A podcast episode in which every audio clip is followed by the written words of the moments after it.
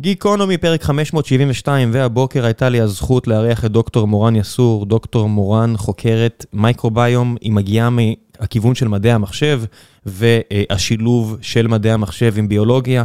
היה פרק מרתק עם אישה שהיא גם סופר חכמה וגם סופר רהוטה. כיף גדול לדבר על אוכלוסיית החיידקים שיש לתינוקות במעי הגס, אם זה נשמע לכם אה, נורא נורא ספציפי, אז כמובן בהתאם לרוח, לרוח של גיקונומי קפצנו ל-20 נושאים אחרים, אבל עדיין כשמדברים מישהי כל כך חכמה וכל כך רהוטה, הפרק עדיין יוצא פאן. פנטסטי, אני מאוד נהניתי ואני מקווה שגם אתם תהנו, ולפני שנגיע לפרק עצמו אני רוצה לספר לכם על נותני החסות שלנו, והפעם נותני החסות לפרק הזה הם דיסקונט טק. דיסקונט טק היא זרוע בנקאות ואשראי של בנק דיסקונט, הם מלווים חברות הייטק משלב ה seed ועד השלב ה hyper growth, חברות הייטק שמחפשות מענה בנקאי חדשני ומהיר. האמונה שלהם היא שבשלב הנוכחי של השוק, כשהייטק, לפחות פה בישראל, יתבגר מאוד, ואיתו גם היזמים שיודעים לבנות חברות משמעותיות, לא חברות קטנות שרק מגייסות ומחפשות אה, למכור, אלא חברות שרוצות לבנות עסקים אמיתיים וגדולים כחלק מהתבגרות השוק, ודיסקונט טק מאפשרת לחברות האלה לשלב בין כמה צורות של מימון. וברגע שכבר הגעתם לשלב ה-initial revenue, אפשר לגוון כאמור את אפשרויות המימון ולשלב בין מימון equity, זאת אומרת להנפיק ולמכור מניות, למימון בחוב. כמובן שזה לא בהכרח מתאים לכל חברה ולכל שלב, ובכל מקרה כפוף לתהליך חיתום פרטני. ויתרה מכך, הם גם מציינים ואומרים שהם רואים שבשוק האמריקאי חברות שמשלבות במימון equity וחוב, לעיתים קרובות, גם זוכות לוולואציות גבוהות יותר. אחד הדברים שמייחדים אותם, ובאמת הופכים את ההצעה הזאת להרבה יותר נחמדה, זה העובדה שבדיסקונט טק אתם מקבלים personal portfolio manager, זה אדם שמציע שירותי בוטיק ייחודיים ואישיים לכל חברה. אותו אדם מלווה את החברה באופן אישי בכל שלבי הצמיחה. כמי שנתקל בכל כך הרבה קשיים עם הבנקאים והבנקים בארץ, אני יכול להגיד לכם שזה יופי של דבר, ובהחלט משהו שכדאי לכם לבדוק. וכיוון שעדיין מדובר על חוב והלוואות, מן הסתם חשוב לומר שאי עמידה בפירעון ההלוואה עלול לגרור חיוב בריבית פיגורים והליכי הוצאה לפועל, כי גם הייטק זה עדיין ביזנס. ועכשיו, לפרק.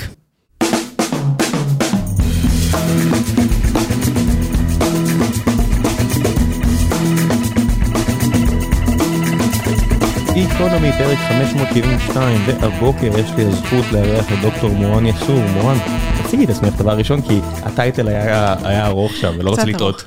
אה, אז שלום, אני מורן יסעור, אני חברת סגל באוניברסיטה העברית, במינוי משותף של הפקולטה לרפואה ובית ספר למדעי המחשב והנדסה. את לא התחלת עם ביולוגיה, נכון? אני התחלתי עם מדעי המחשב, למען האמת התחלתי עם שניהם.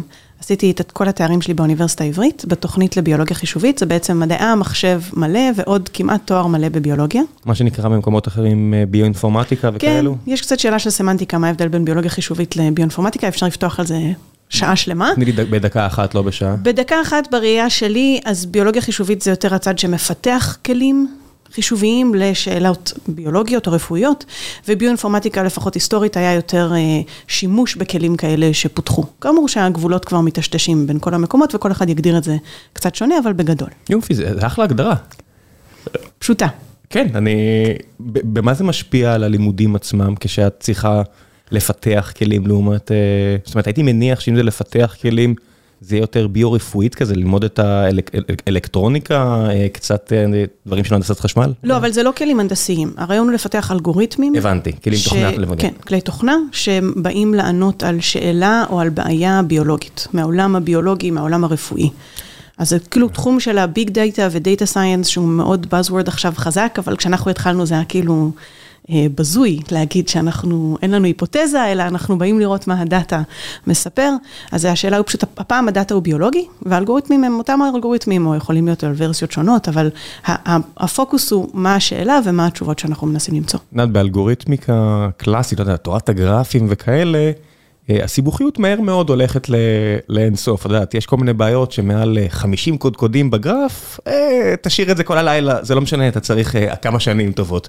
בביולוגיה, כשכל רשת ניורונים, ולא הפויל שטיק שאנחנו קוראים לו רשת ניורונים, מתכוון לדבר האמיתי, אה, הגרף מורכב ממספרים דמיוניים של קודקודים, עד כמה בכלל האלגוריתמיקה שאני מכיר ממדעי המחשב הקלאסי בכלל עובדת במספרים כאלה? עובדת לחלוטין. א', יש יוריסטיקות, ואנחנו, השאלה היא איך אנחנו בונים את הגרף. גרף זו דוגמה טובה.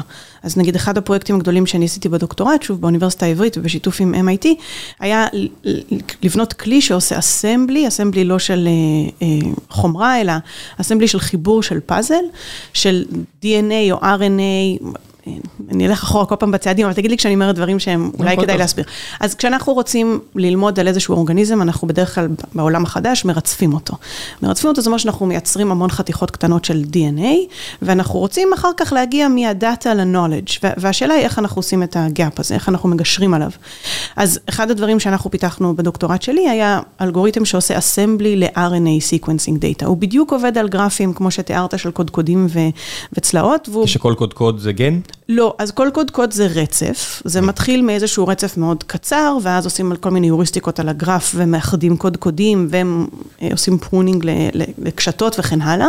אבל איך זה יכול להיות? בגרף, הרי אחד הדברים, את יודעת, הבסיסיים של תורת הגרפים, מאז דייקסטרה ולא יודע מה, ארדוש, זה כל קודקוד נולד שווה. לקשת יכול להיות משקל נגיד מסוים, אבל מה זה אומר שהקודקוד שלך הוא רצף של...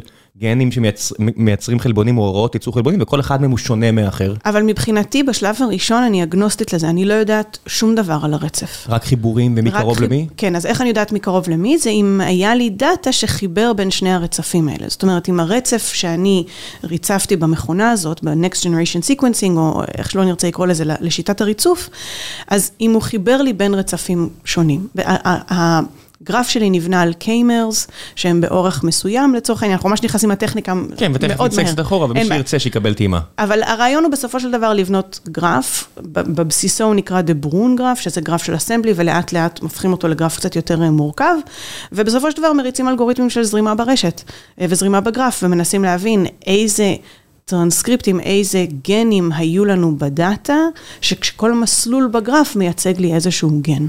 איזה כיף זה שזה דברים שאני ממש מכיר מהצד השני, אני מכיר את זה מתורת הרשתות ותורת התורים, אני לא יודע, על פקטות של מידע שרצות אה, ברשת תקשורת, ואת מכירה את זה מהחיים עצמם. בדיוק, זה מאוד מגניב, כי זה שיטות שכבר יש להן הרבה מאוד רקע והרבה מאוד היסטוריה והבנה אלגוריתמית. מתי זה התחיל החיבור הזה בין אה, אלגוריתמיקה של מדעי המחשב, הרי דייקסטרה עשה את זה על רשתות חשמל בהולנד, ואז זה עבר להיות ל social networks וכו' וכו' וכו' מתי חיברו את זה לראשונה לביולוגיה? אה, אני חושבת שההתחלה הייתה בסביבות שנות התשעים, אני רוצה לומר. אמ, יש כמה אנשים מאוד גדולים בתחום שהכניסו את זה חזק. האוניברסיטה העברית הייתה האוניברסיטה הראשונה שיש לה תוכנית לביולוגיה חישובית אמ, בארץ. והמקימים של התוכנית הזאת זה פרופסור ניר פרידמן, שאני הייתי סטודנטית שלו, ופרופסור מיכלי נהל מהצד הרטוב יותר, מהצד הביולוגי, וכמובן שניהם כבר חצו את הקווים מאז. רטוב. אה, כן. אז אנחנו מדברים על הצד הרטוב והצד היבש. זה העולם שלנו. אה, במעבדה שלי עכשיו, באוניברסיטה העברית, בפקולטה לרפואה, יש לנו צד רטוב וצד יבש. יש סטודנטים שמגיעים מ machine learning ומדעי המחשב לגמרי, ויש סטודנטים שמגיעים מרפואה וממיקרוביולוגיה, וכל אחד ואחת הם מומחים בכיוון שלהם, והתפקיד שלי הוא בעיקר, א', לגרום להם לדבר עם הצד השני, וב', לדחוף אותם לעשות גם קצת מהצד השני, לחצות את הקווים. אני מניח שזה הרבה יותר נחמד כשמתעסקים במייקרוביום, אה, כשהאינפוט הרבה יותר קטן, בסופו של דבר וירוס או חיידק, זה בסוף הרבה הרבה הרבה פחות קודקודים בגרף הזה, אז אפשר להגיע ליותר מסקנות? מצד אחד, מצד שני אנחנו כמעט אף פעם, זאת אומרת אנחנו כן במעבדה מסתכלים על חיידק בודד. אנחנו כמעט לא מסתכלים על וירוסים, אז נשים אותם רגע בצד לשיחה, אבל בגדול כשאנחנו מתעסקים במייקרוביום, אנחנו עושים דוגמה, דוגמת צואה לצורך העניין מתינוקות, רוב מה שאנחנו עושים. אה, יש שם מיליונים של תאים של חיידקים.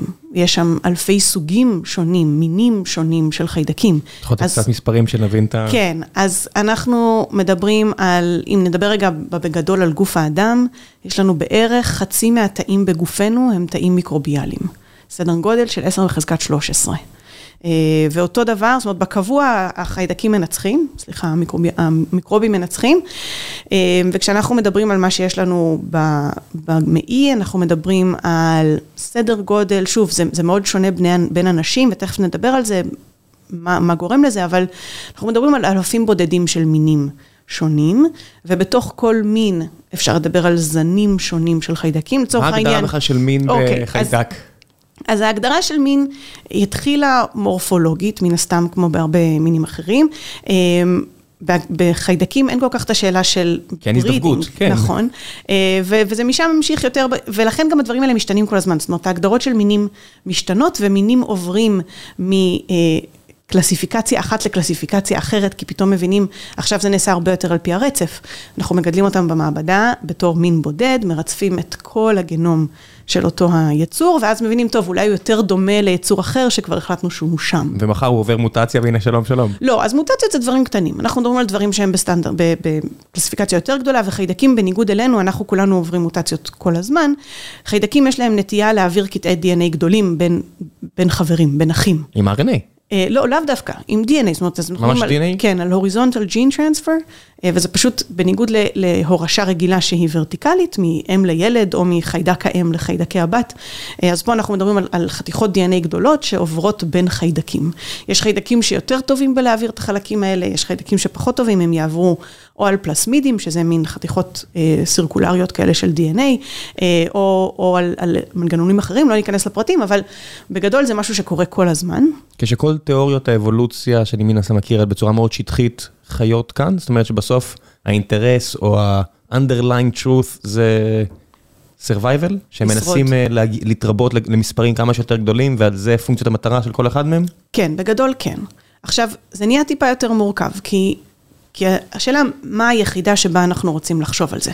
האם זה התא הבודד, שבעצם רוצה להיות כמה שיותר שולט, או הפיטנס שלו יותר גדול, או שזה ברמת המין, ו- ואנחנו מקדימים טיפונת את המאוחר, אבל באיזשהו מובן יש לנו נגיד, נאמר 500 אלף מינים קיימים במעי שלנו בכל רגע נתון, בכל מין יש הרבה מאוד זנים שונים.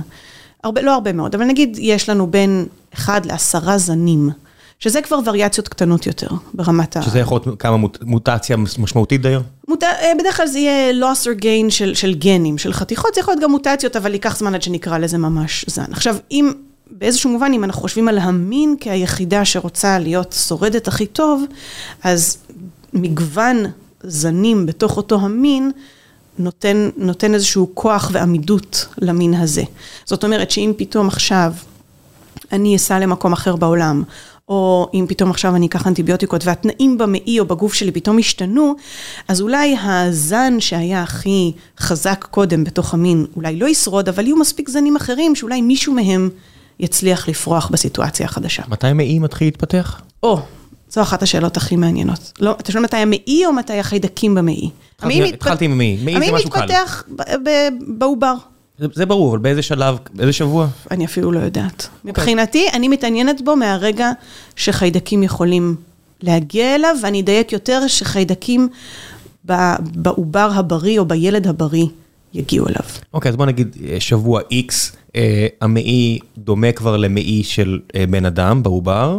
אה, לא, לא. אז אחד הדברים המאוד משמעותיים זה, ש... זה מה קורה בלידה, ו... ו... וההתפתחות של המעי בשבועות הראשונים של אחרי הלידה. אז מה שקורה זה שאומנם יש תאים אפיטליאליים והמעי כבר נראה כמו מעי, התאים עצמם לא מספיק צמודים זה לזה, זאת אומרת המעי הוא כבר לא... בלידה, ב-day one. כן, הם לא מספיק צמודים זה לזה. אמ, המעי הוא, הוא לא יחידה אה, נפרדת ומנותקת כמו שהיא באדם הבוגר. מה זאת אומרת?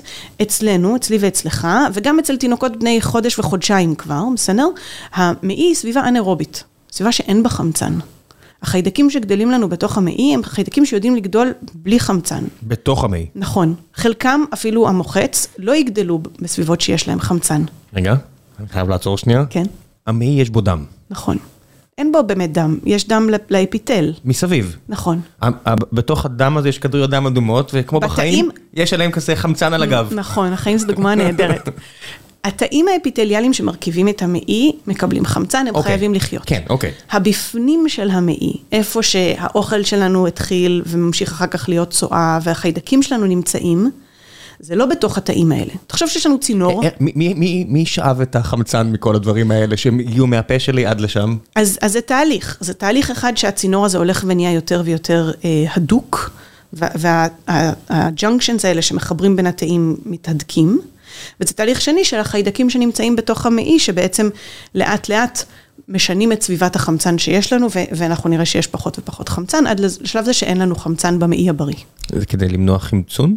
של כאילו אבולוציונית, מה קרה שם? למה זה ככה? זו שאלה פתוחה? זו שאלה ש... אני לא יודעת. יש עוד איברים שזה ככה? שהם אנאירובים, יש לנו הרבה מקומות, אפילו נגיד החיידקים שיש לנו על האור, שנדמה כאילו שיש להם המון המון חמצן, חלקם נמצאים ב... בשכבות היותר פנימיות, וגם הם בתנאים אנאירובים גדלים. הבנתי, אז, אז זה לא אפילו כזה... בפה שיש לנו חיידקים שהם גדלים, בת... זאת אומרת, גם שם יש חיידקים אנאירובים שגדלים בתוך הפלק ועמוק בתוך השן, כאילו בחיבורים. טוב, זה עצם, אז, אז הגיוני לא, ש... לא בתוך השן, בתוך השן, בחיבורים בין החניכיים והשיניים וכן הלאה. אוקיי, אז אני אקח צעד אחורה, זה לא זה משהו מיוחד. אמ, תינוק כשהוא נולד, אה, ואין לי אין סוף ניסיון מן הסתם מהבחינה הזאת, אבל ראיתי לפחות אחד, כן. אה, הוא עושה קקי. נכון. מהר מאוד. מהר מאוד, אתה לוקח אותו, אם מתאושש, אתה עוזר, לוקח, אה, לוקח אותו לניקוי, או אותה. בקקי הזה, יש כבר חיידקים? כנראה שלא. אפס. אז יש פה כוכבית, נכון? היה כנראה.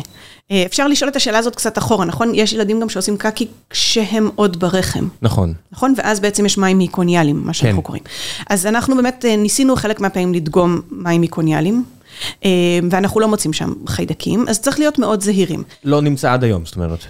אני, אני, אני שמה פה כוכבית מאוד גדולה של הילד הבריא, כי תכף נחזור למה קורה אחרת, אבל, או מה עלול לקרות, אבל אנחנו מסתכלים גם על דוגמאות מקוניום, שזה ממש הקקי הראשון הראשון, לפעמים הוא קורה בחדר הלידה, ואנחנו מסתכלים על דוגמאות של מים מקוניאליים, ואנחנו לא מוצאים שם חיידקים. אנחנו, אחרי שכבר התינוק נולד זה סיפור קצת אחר, יש debate מאוד גדול בתחום, האם התינוק נמצא בסביבה סטרילית מבחינה חיידקית ברחם, כן או לא. הרוב המוחץ של החוקרים בתחום מסכימים עם הדעה שתיארתי עכשיו, והיא שאין חיידקים. אה, חיידקים לא עוברים את השלייה, אנחנו לא רואים חיידקים במי השפ- במי שפיר ובאופן כללי אצל העובר. איזה מכונה מדהימה. זה הטבע, שמצליחה לשמור על העובר אה, נכון. כשאין לו מערכת חיסונית עדיין. נכון, עכשיו יש מקרים שונים, זאת אומרת, יש מקרים של חיידקים שכן יכולים לעבור את השליה. אה, אחד המקרים הבודדים של לידות מוקדמות שאנחנו יודעים את הסיבה אליהן, זה מקרים של זיהום. אז יש מקרים שכאלה, אבל שוב, במקרה הבריא, בהיריון תקין ובריא, אנחנו לא צופים שחיידקים יהיו לנו אה, בתוך השליה. אנחנו, ספציפית, אני דגמתי שליות, לא יודעת איך אומרים ברבים, אני חושבת שליות. אה, למכביר בבוסטון, כשעשינו את המחקר, אה, הפרדתי שכבות בתוך השליה כדי להגיע לאזור שכביכול לא יזדהם בניתוח, לא מצאנו כלום. אין ספק שכשלומדים אה, לוגיקה בשנה א', לשם, לשם זה הולך, לשם להפ-. להפריד שליליות. אה, אוקיי, ואז אם את שמה עכשיו על גרף את כמות החיידקים בצואה של אה, תינוקת, זה עף לשמיים תוך כמה ימים? לא תוך כמה ימים, תוך נאמר אה, שבועיים שלושה, וזה עוד לא עף לשמיים כמו שזה אצלי ואצלך. אה, אז יש פה כמה עניינים, יש עף פה גם כמות. אה, אצלי ואצלך, אני מניח שכבר יש המון, אז זה לא נכון, יעוף אבל זה, לשמיים. אבל זה לא יגיע לאותה שמיים זה- כמו אה, זה שאנחנו, בטוח, כן, אוקיי. זה- זה ברור לי. אז יש בערך תהליך של שנתיים, סדר גודל של שנתיים-שלוש, עד שהרכב וכמות אוכלוסיית החיידקים אצל אה, ילדים הופך להיות דומה לזה של מבוגרים. שנתיים, שלוש, זאת אומרת, ל- אם אה, האמא מניקה, לרוב בערך בחצי שנה כבר יעשו חשיפות לאוכל, הילד יתחיל לאכול, שנתיים, שלוש הוא כבר אוכל הכל כמו teenager. נכון. ואז כבר ה intake שלו זה כמו ה intake שלי, ו- נכון. והגיוני שזה יהיה... נכון. עכשיו, מבחינת כמות, אני לא יודעת להגיד לך בדיוק אה, מתי הם מגיעים לזה, כי יש מן הסתם גם, ש... זאת אומרת, אפשר לדבר על כמות לנפח וכן הלאה. רוב המחקרים שאנחנו עושים על מייקרוביום, הם בעולם, בעולם היחסי.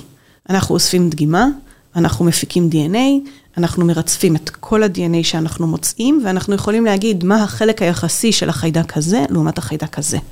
אנחנו מאוד מעט עושים שאלות שהן אבסולוטיות, למרות שהן מאוד מעניינות, ואנחנו עכשיו נכנסים לזה יותר ויותר, אבל הרבה יותר פשוט לנו לשאול שאלות רלטיביות. אוקיי, עוד כמה שאלות מטופשות, ואז אני אצלול. בחזרה למדע. אה, תינוקות חולים לא מעט בתחילת הדרך. אה, מחלה יותר קשה, מחלה פחות קשה, אבל חולים כל הזמן. אה, עד כמה זה משפיע על העבודה שלך? בסוף את לוקחת דגימה מגוף שיכול להיות שהוא חולה, ויש שם חברים אחרים שתכף ילכו משם. אז א', לא כל החברים האלה נמצאים במעי, זאת אומרת, לא בהכרח אני אראה אותם בדגימה שלי. אבל אנחנו בגישה... מאוד, אה, הקקי מאוד מושפע, סלחי לי על השאלה. נכון, אז לפעמים באמת כן נראה את הדברים האלה, וזו שאלה קצת איזה סוג של אה, זיהומים אנחנו מדברים עליהם. באופן עקרוני, אנחנו דוגמים הכל ותמיד, ואנחנו פשוט לוקחים איתנו, אנחנו קוראים לזה מטה דאטה, זה בעצם כל הדברים הנוספים שאני יכולה לספר, אז אני יודעת שהילד ביום הזה קיבל אנטיביוטיקה, והילדה ביום הזה אה, היה לה איזשהו אפיזודה של משהו רספירטורי, או משהו של השלשולים, וכן הלאה וכן הלאה. כיוון שאנחנו מעבדה של קקי, אז, אז בסוף נגיע לדבר גם על הדברים אה, כן. כפשוטם. אה, אבל יש המון המון דברים שקורים. יש ילדים שיש להם בבית אה, כלבים, שזה משפיע על הרכב החיידקים שלהם לטובה, ויש ילדים שיש להם בבית... אה, כי מה, כי, כי הכלב ליקק אותה בפנים? כי הכלב, כל עוד הוא לא צ'יוואווה שנוסעים בתיק הקטן, הוא כלב שיוצא ונכנס מהבית, הוא מביא איתו את כל מה שיש לעולם להציע. אוקיי? אז תינוק קטן או תינוקת, כשיש כלב שמגיע ומלקק אותם, או שהם מלטפים אותו, אז, אז הם נחשפים להרבה יותר חיידקים, וזה נהדר. אז יש מחקרים מאוד יפים שמראים שתינוקות שגדלו בבתים שיש להם כלבים, מהסוג הזה שאמרנו, שיוצאים ונכנסים, והם נחשפו אליהם עד גיל חצי שנה, יש להם סבירות יותר נמוכה לפתח מחלות כמו אסתמה ואלרגיות, מחלות שהן אימוניות מאוד בברור. אה, להבדיל אלפי הבדלות, אני רק אגיד שגורמים נוספים שמביאים הרבה חיידקים ומגוון באופן כללי הביתה, זה אחים גדולים.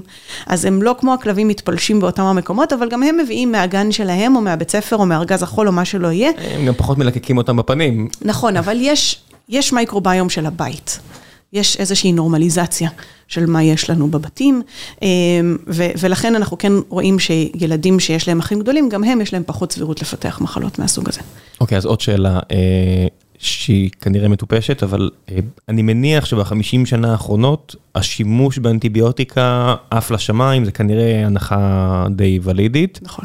אנטיביוטיקה הורגת חיידקים, אמנם לא כל אנטיביוטיקה הורגת את כל החיידקים, או מן הסתם שלא על לא, אבל עדיין, מלעיטים ילדים בהמון אנטיביוטיקה, ורופאים או רופאות אה, טובות יגידו, אה, אל, תעש, אל תעשו את זה, אולי זה רק ויראלי, אל תיקחו את האנטיביוטיקה, ועדיין הרבה רופאות ירשמו את האנטיביוטיקה, הרבה הורים בייאושם ייקחו את האנטיביוטיקה, או יביאו את האנטיביוטיקה הזאת לילד, הילד, ש- לפחות אחוז כביר מהשנה, אני לא יודע, 10-15 אחוז מהשנה, על השפעה של אנטיביוטיקה כזו או אחרת. איך זה משפיע על העבודה שלך? אמ, אוקיי, אז אחת העבודות הראשונות שעשיתי בתחום של, אז, אז בדוקטורט אני רק אגיד, לא עבדתי על מייקרוביום בכלל. פיתחתי כלים, קצת שאמרנו קודם, דברים שונים לחלוטין. ובפוסט דוקטורט שנסעתי ל-MIT והרווארד, למכון הברוד, אה, התחלתי לעבור תחום והתחלתי לעבוד על מייקרוביום. והעבודה הראשונה שעשיתי על מייקרוביום של תינוקות הייתה בדיוק השאלה הזאת. פחות מה, איך זה משפיע על, על, על העבודה שלי ברמת הדגימה, אבל איך זה משפיע על המייקרוביום של תינוקות. מה קורה כשתינוקות, במקרה הזה דובר על תינוקות בני גיל אה, 0 עד 3 שנים, מקבלים המון אנטיביוטיקות. ובמובן של המון לקחנו את האקסטרים, בסדר? זה ילדים שבשלוש שנים האלה קיבלו אה, בין 9 ל-15 אה, טיפולים, אה, כן, קורסס של אנטיביוטיקות. שזה לפחות אה, שבוע עד שבועיים? כן. זאת אומרת, אנחנו מדברים פה על אה, 15 שבועות. אה, כן, זה עדיין לא 10-15 אחוז, כמו שאמרת. הרבה פחות, כן. אבל זה, זה היה הרבה. אה, שוב, זה, זה מחקר, זה קוהורט, זאת אומרת, קבוצה של ילדים שאנחנו חקרנו מפינלנד, אה, והשווינו 20 ילדים שקיבלו באמת המון, ל-20 ילדים שלא קיבלו בכלל. אני אגיד לך למה עכשיו עשיתי את החישוב הזה שהילד היה צעיר יותר, שקראתי איפשהו שלוקח למייקרוביום איזה חודש להתאושש ממנת אנטיביוטיקה, ואז עשיתי לעצמי את החישוב או משהו כזה, ותכף תקני אותי, עשיתי, ריצפתי לעצמי בלוח שנה, אמרתי, וואו, לא היה לו כלום. לא, אז זה פחות מחודש, בוודאי בילדים, אוקיי. אה, אפילו במבוגרים זה פחות מחודש, אבל מה שאנחנו רואים שבאוברול, ממעוף הציפור, באופן מפתיע, תכף אני אראה, איפה אני אספר איפה כן יש את ההבדלים, אבל בגדול לא רואים הבדלים ענקיים. לא רואים הבדלים ענקיים של מגוון, שזה המשחק הכי משמעותי במייקרוביום זה שאלות של מגוון. וכמעט בכל המקרים מגוון זה טוב. אמ, אז לא רואים הבדל אדיר במגוון החיידקים שיש אצל התינוקות האלה, שבאמת קיבלו המוני אנטיביוטיקות. רואים אירועים זמניים של חוסר סטביליטי, של, של, אה, של אה, איזושהי נקודה בזמן שהדינמיקה שבה היא שונה ממה שאנחנו רואים לפני ואחרי. שהתפלגות החיידקים, אה, פתאום זן מסוים משתלט על הסיפור? לחלוטין. אנחנו גם ללא, מצליחים לראות, בגלל שצורת הריצוף שבה אנחנו עושים זה שאנחנו מרצפים את כל ה-DNA, אנחנו יכולים גם לשאול שאלות כמו איזה גנים נמצאים. אנחנו רואים שפתאום יש עלייה יחסית מאוד גבוהה בגנים עמידים לאנטיביוטיקה, כי מן הסתם החיידקים שהם עמידים יפרחו, נכון? זה הכל תחרות אקולוגית בסופו של דבר. זה כמו שלולית החורף שיש לנו ליד הבית ואיזה חיידקים גדלים בה ואיזה לא. אמ, אבל אחרי האנטיביוטיקה, אנחנו רואים ש... יש חזרה לפחות או יותר אותה אוכלוסייה שהייתה לנו מקודם. סליחה. אין בעיה. אמ, אנחנו רואים חזרה לאותה אוכלוסייה שהייתה מקודם, בגדול. וזה מאוד מעניין, כי א', זה מעיד על, אני למשל באתי למחקר הזה מתוך הנחה שכשילד מקבל אנטיביוטיקות, זה מוחק לו את אוכלוסיית החיידקים שרגישה לאותה אנטיביוטיקה, וזה לא המצב. איך אני יודעת שזה לא המצב? כי אם אני רואה את אותם הזנים שהיו לי קודם, זאת אומרת, אם הרזולוציה שלי היא מספיק טובה לזהות זן, ואני רואה שזה לא זנים שיש לי לכל הילדים, זה הזן הזה ספציפית של הילד, והוא נשאר אחר כך זה אומר שאנטיביוטיקה בעצם מה שהיא עושה, היא מורידה את הכמות החיידקית מאוד, והיא מאפשרת למערכת החיסון לתקוף את אותם פתוגנים שהיא מעוניינת לתקוף, אבל, אבל שאר החיידקים, מה שאנחנו קוראים להם ה-commensals, מצליחים לפרוח אחר כך מחדש. או שהם מתחבאים בכל מיני קריפטות כאלה בתוך המעי, או שהם פשוט יורדים לאיזושהי רמה שהיא יחסית אה, בגדילה נמוכה, ולכן הם מצליחים לחמוק מאותה אנטיביוטיקה. זה לא... אה... את לא מספרת פה את הסיפור של עמידות לאנטיביוטיקה קצת? כאילו, אם, אם, אם נשארו חיידקים, זה לא אומר שהם מצאו... לא, אז או לא... או שהם השתנו באיזושהי צורה שמאפשרת להם לא. לשרוד? אז לא כל החיידקים ששרדו הם אלה שהם עמידים. אפשר בהחלט לדבר על החיידקים העמידים ומה קורה איתם אחר כך, כי הם, הם בהחלט קיימים. אבל זה אומר ש... אם יש לי כמות מאוד גדולה של חיידקים ויש לי איזשהו מינון של אנטיביוטיקה שאני נותנת בגוף, לא כולם ימותו מהאנטיביוטיקה הזאת. שוב, או שהם יצליחו להתחבא בצדדים, או שהם יתחילו לגדול מאוד מאוד לאט, ואז... או שההורה הם... לא הביא אה, שבועיים כמו שצריך, או שבוע כמו שצריך? אז זה סיפור אחר, זה, אנחנו נשים את זה רגע בצד. אבל מה שכן מצאנו, שההבדל הכי משמעותי בין אותם ילדים שקיבלו ולא קיבלו אנטיביוטיקה, זה דווקא המגוון ה... תוך מיני. אם קודם דיברנו על זה שיש לנו זנים שונים בתוך אותו המין, ו- ואנחנו רוצים לראות איזושהי התפלגות. יש תמיד את הזן החזק, אבל אנחנו רוצים איזה זנב ארוך של זנים שיכולים להתמודד עם כל מיני מצבים שונים שיבואו. אז בילדים שקיבלו המון אנטיביוטיקות, נעלם הזנב הזה. נשארנו עם זן, כמעט זן אחד בודד. ואז זה אומר שהאוכלוסייה הזאת היא פחות עמידה, היא פחות רזיליאנט, היא, היא לא תדע להתמודד טוב עם כל מיני סטרס שיבוא בזמן כזה או אחר. אמ, אז זה מאוד מעניין. עכשיו אני רק אגיד רגע בהקדמה קטנה, אנטיביוטיקה בסופו של דבר, ברור לכולנו שאנטיביוטיקה שינתה את העולם ואנחנו, תוחלת החיים שלנו יותר ארוכה, זאת אומרת אנטיביוטיקה פיתוחה באופן עקרוני הוא דבר מבורך. אני אקדים ואומר כי יש אנשים שחושבים ש, שזה הכל, אה, שאנחנו צריכים... הגענו גם לשם? הגענו להכל. אוקיי. Okay. עכשיו השאלה היא באמת overuse ו-over exposure, אוקיי? אז, אז overuse זה באמת שאנחנו לוקחים אנטיביוטיקה כשאנחנו לא בהכרח צריכים. אמ, וזה מאוד עניין תרבותי, וזה שאלה של, אה, אה, שוב, רופאים ורופאות שמרגישים שאם כבר ההורים הגיעו עם התינוק או עם הילד אליהם למרפאה, אז הם צריכים לתת משהו כדי שלא ירגישו שהגענו סתם. ויש גם שאלה של over exposure, זאת אומרת, האם אני נחשפת עכשיו לאנטיביוטיקות שלא אני לקחתי, כמו למשל, אה, דרך האוכל, כמו למשל אם אני נמצאת בקרבה לחיות משק שמקבלות הרבה מאוד אנטיביוטיקות, וזה, וזה כל המעבר האנטיביוטיקה הנוסף שמגיע אליי. באיזה מובן? עם המניקה שלוקחת אנטיביוטיקה, ואני מניח שחלק מזה מגיע... אז חלק. כן וחלק לא, ואז יש שאלה של איזה, זה הזמן להגיד, המציגה אינה רופאה, ואני לא יודעת להגיד לך איזה אנטיביוטיקה תעבור ואיזה לא, אבל יש רגולציות מאוד ברורות. גם אני לא, אז אני אקח צעד אחורה, עזבי, אני לא... לא, אבל, אבל אני אגיד ש... נשים מקבלות אנטיביוטיקות בלידה, ממגוון סיבות, אפשר לדבר על זה עוד מעט. אמ, ו, ובסופו של דבר, החשש המאוד גדול הוא מספסיס, הוא מזיהום מאוד חמור שיהיה לתינוק, וזה מה שאנחנו רוצים למנוע, נכון? אמ, יש מחקרים נורא יפים שמסתכלים על אנשים שמעולם לא קיבלו אנטיביוטיקה. לא נחשפו לאנטיביוטיקה סינתטית. כמו שבטים נידחים באמריקות ובאפריקות, כמו, יש מאמר אחד שמסתכל על המייקרוביום של מומיה, שהצליחו להפיק, בגלל שהיא השתמרה כל כך כל כך טוב. ואנחנו רואים גם שם עמידויות לאנטיביוטיקה. עמידויות לאנטיביוטיקה הן לא דבר חדש, כי אנטיביוטיקה זה מולקולה שבמקרה הזה פטריות ייצרו כן. כדי להילחם, או, או חיידקים אחרים מייצרים כדי להילחם בחיידקים שונים. כן, גם פלמינג שמצא את הראשון, זה לא שהיה לו מפעל לאנטיביוטיקה. בדיוק. הוא מצא את זה טבעי. אז העניין הזה של עמידות הוא, הוא דבר שקיים, היה קיים תמיד. וזה הדרך של אותם החיידקים להתמודד אחד עם השני. הסיפור הנוכחי הוא שאנחנו, כמויות השכיחות של העמידויות מאוד מאוד גדל. ואם נחזור רגע למה שדיברנו בהתחלה, שחיידקים יודעים להעביר ביניהם חלקים של DNA, אז כשאני מסתכלת על, ה, על הגת מייקרוביום שלנו, על המייקרוביום שיש במעי, אם יש לי כמה חיידקים שיש להם יכולת להיות עמידים למשהו, אם תבוא אותה תרופה, אותה אנטיביוטיקה, הם יכולים להפיץ את הבשורה הזאת מאוד בקלות לשאר החיידקים שיש לנו במעי, וגם אולי לפתוגן שבהחלט הגיע בלי אותה עמידות. ולכן המייקרוביום הוא מעניין גם במובן הזה, כי הוא באיזשהו מובן, איזשהו רזרבואר, מאגר כזה של עמידויות, שיכול לעבור לכל מיני פתוגנים שנכנסים אלינו לגוף. למה, אה, שאלה מטופשת אחרונה אני מבטיח, למה את חוקרת או המדע מתרכז בחיידקים אה, לעומת וירוסים, ומה המשקל היחסי שלהם באותו מייקרוביום? אז יש הרבה יותר, במעי יש הרבה יותר חיידקים מאשר וירוסים, זה לא אומר שהם יותר חשובים, אבל הם ללא ספק מסה משמעותית הרבה יותר. הווירוסים מאוד מעניינים, הגנום שלהם הוא פצפון. והאריזה שלהם היא מאוד שונה. לכן כשאנשים רוצים לחקור את הווירוסים, זה נקרא הוויירום, זאת אומרת זה החלק הוויראלי של המייקרוביום, הם צריכים להשתמש בשיטות אחרות.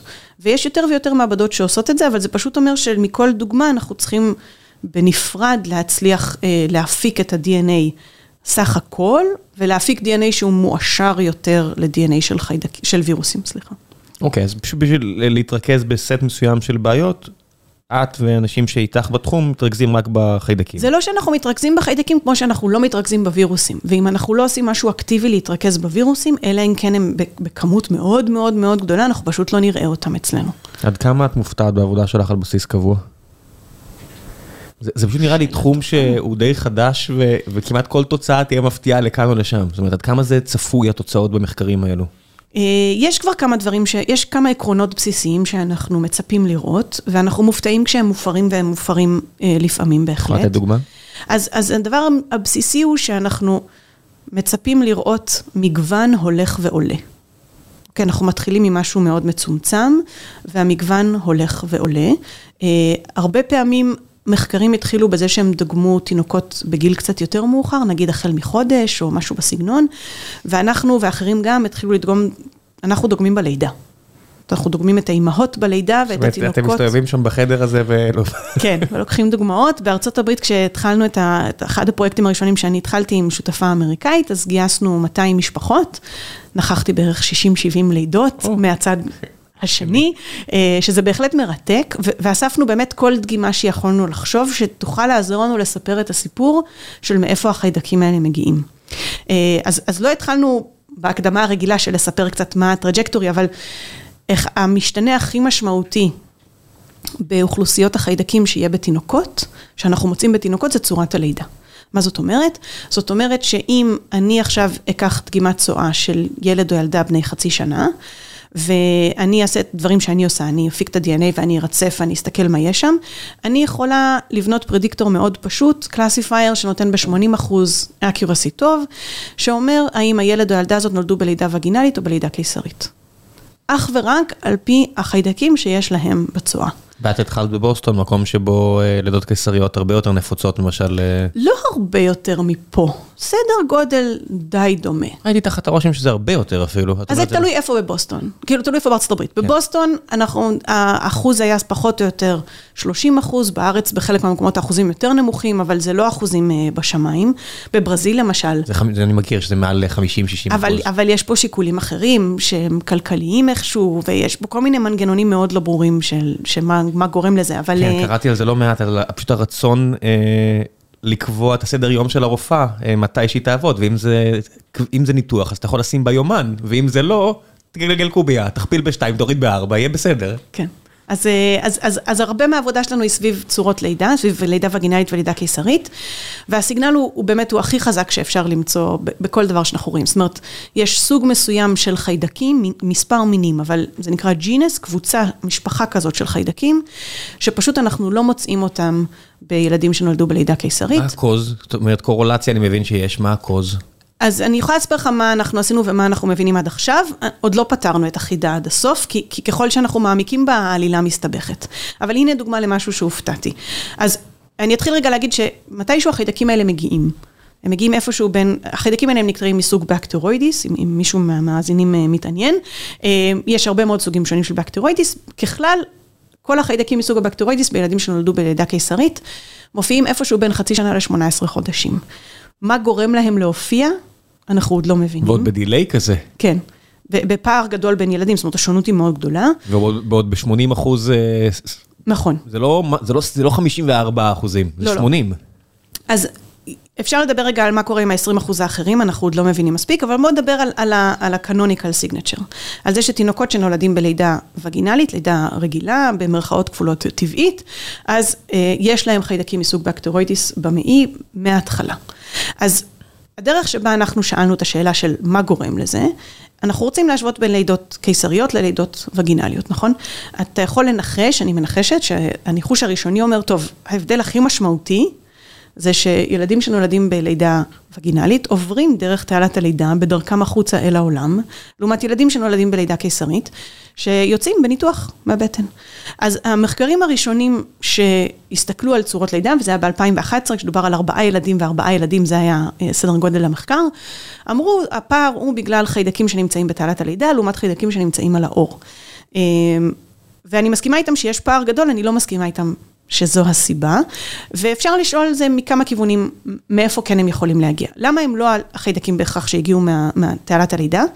כי המייקרוביום הווגינלי, שהוא מרתק בפני עצמו, כי הוא מאוד שונה מכל מייקרוביום אחר בגוף, לא מכיל את אותם החיידקים שדיברנו עליהם קודם, את הבקטרוידיס.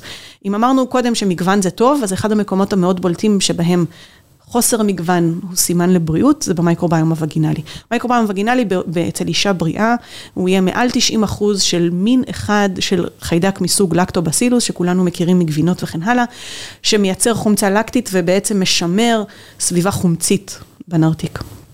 אז זה לא החיידק שאנחנו רואים שגורם להבדל הזה, אז, אז העלילה פה קצת מסתבכת. אחת הדרכים שאנחנו רצינו לשאול מאיפה זה מגיע, זה שהסתכלנו על, על, בתוך הלידות הקיסריות הפרדנו לשני סוגים. הפרדנו ללידה קיסרית שהיא מתוכננת, זאת אומרת שכמו שאמרת, קבעו תאריך, הגיעו שמיני לשמיני 2008, נכון? הילד יוצא בשעה הזו. לעומת לידות שלאו דווקא התחילו כלידה קיסרית, אבל הסתיימו כלידה קיסרית. זאת אומרת, התחילו תהליך לידה, התחיל תהליך לידה רגיל. אה, ירדו המים, הילד, העובר, איך שנרצה לקרוא ליצור בשלב הזה של חייו, אה, הגיע כבר לתעלת הלידה, ואנחנו יכולים להגיד כמה זמן הוא או היא היו שם ולאן בתעלת הלידה הגיעו. בסופו של דבר הלידה לא מתקדמת מספיק טוב, ומחליטים ללכת לניתוח קיסרי. זה לאו דווקא קיסרי חירום. זה פשוט עבר יותר מדי זמן וכבר נראה שמשהו שם לא עובד.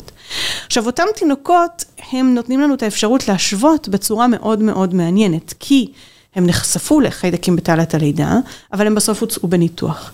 וכשאנחנו באים לבדוק האם הם נראים כמו, האם אוכלוסיית החיידקים שיש להם במעי נראית כמו אוכלוסיית חיידקים של ילדים שנולדו בלידה קיסרית, או ילדים שנולדו וגינלית, אנחנו מגלים ש... אתה רוצה לנחש? שזה מחזיק מים ו...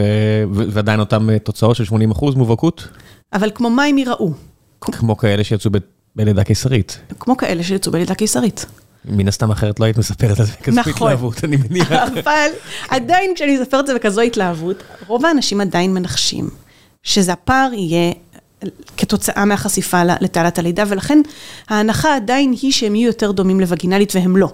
חד משמעית, אי אפשר להבדיל ביניהם לבין ילדים שנולדו בלידה קיסרית. אבל עדיין יש לך את המשתנה השני, הם עדיין נחשפו לאור אה, ויצאו okay. אוקיי. דרך, דרך הבטן, או... אוקיי, okay, אז, אז אני חושבת, אז, אז בואו ניקח את זה שני שלבים קדימה. האחד הוא מאיפה בכל זאת זה מגיע לתינוקות שנולדו בלידה וגינלית, כן. אה, שאת זה נשאיר לעוד שנייה, והשנייה, מה קורה בתהליך לידה קיסרית. אז סיפרתי קודם שנכחתי בהרבה מאוד לידות, בלידה הקיסרית שנכחתי בה, אה, הבנתי שההיפותזה הזאת של זה שהם יצאו דרך האור, היא לא משם.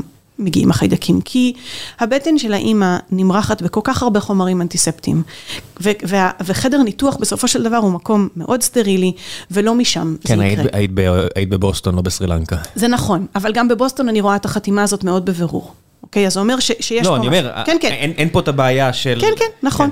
כן. Um, ועדיין אנחנו רואים את ההבדל הזה. אז אפשרות אחת היא...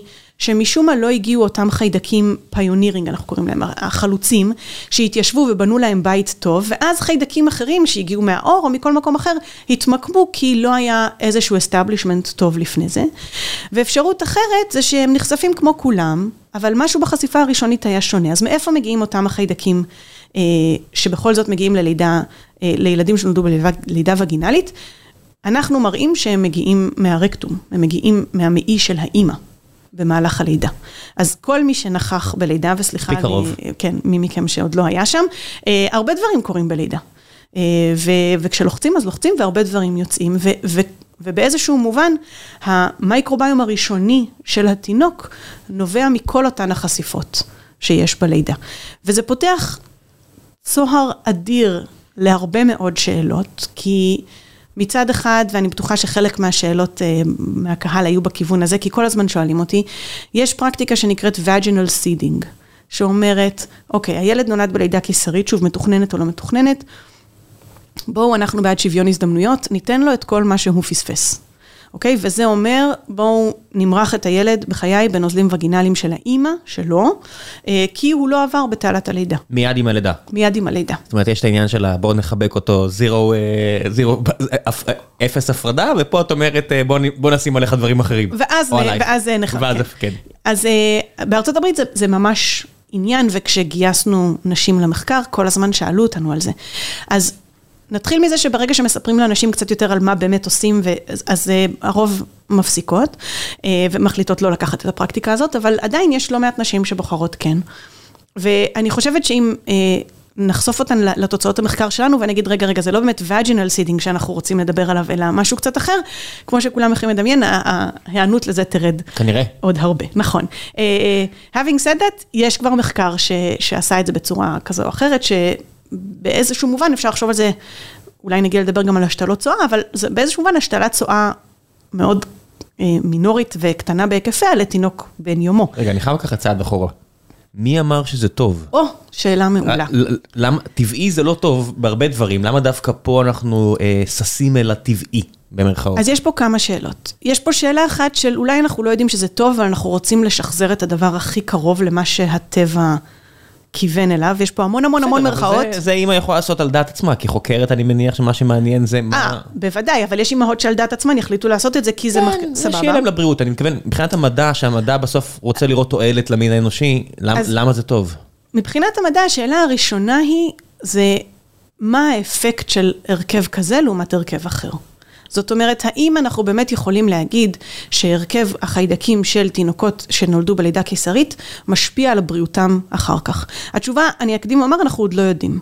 למה אנחנו חושבים שזה משהו מעניין לשאול? כי אם אנחנו מסתכלים בצורה אפידמיולוגית, אם אנחנו מסתכלים במספרים מאוד גדולים, בלי לדגום מייקרוביום בכלל, לשאול שאלות בסיסיות.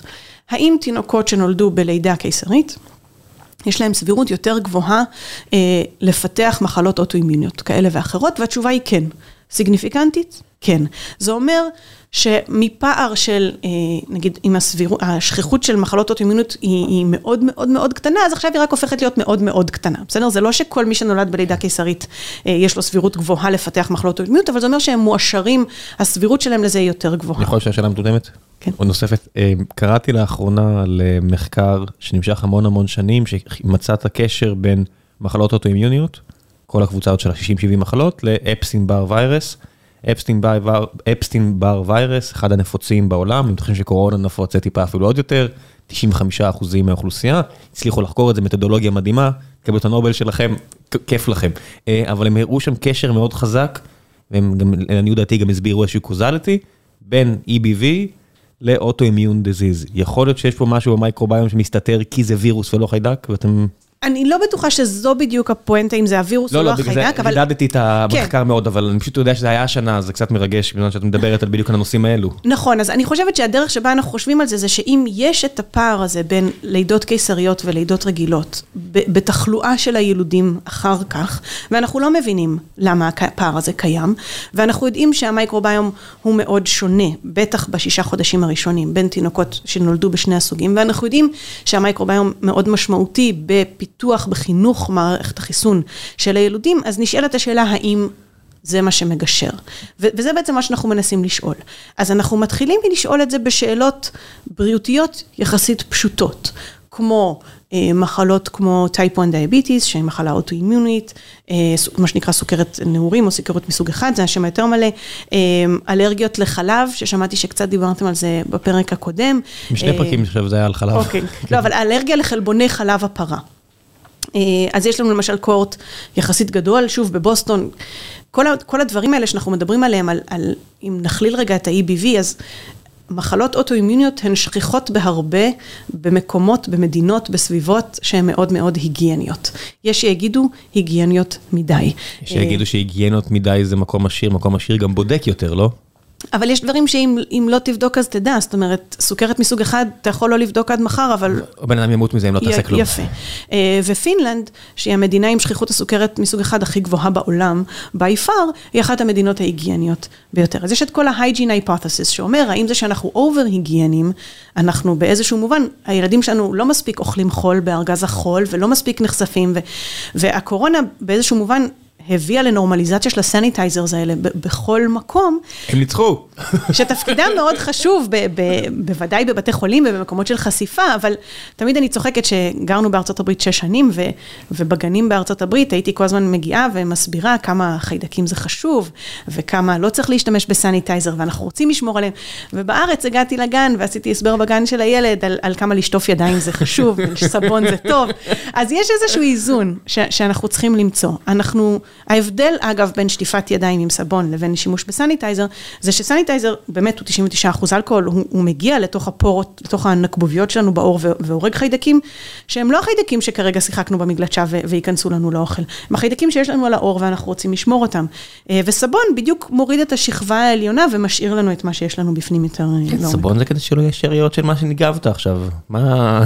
זה, זה, זה המטרה. ועדיין, בהרבה מאוד גנים, אתה תראה שבדיוק נגמר הסבון כבר, אה, זה שבועות, שאין סבון בה, הם, הם כאילו שולחים אותם לשלוח, לשטוף ידיים, והם כאילו חוזרים באיזשהו אורח חיים. יש איזושהי סיבה שילדים חולים המון, מה לעשות, אתה יודע, נכון. זה לא, את יודעת, זה לא מסתורין... אה, לא, אבל אתה, כשאתה אומר על ילדים שחולים המון, אתה בדרך כלל מדבר על ילדים בתקופה הממש ראשונה שלהם בגן, בשנה הראשונה. כן. זה עוד לא השלב שהם הולכים ושוטפים ידיים, כל כך. כן. כשאני מסתכל על ילדים בגילאים יותר גדולים... ב... אני, אני מניח, אני עושה הנחות שאני מצטער מי שנפגש, שבכל מקום שאין בו סבון ידיים במשך שבועות, הם עושים עוד פולישטיק. מה לעשות, תיאוריית החלונות השבורים פועלת גם בחינוך בילדים בגיל הרך. אני, אני חושבת שיש פערים תרבותיים מאוד מעניינים.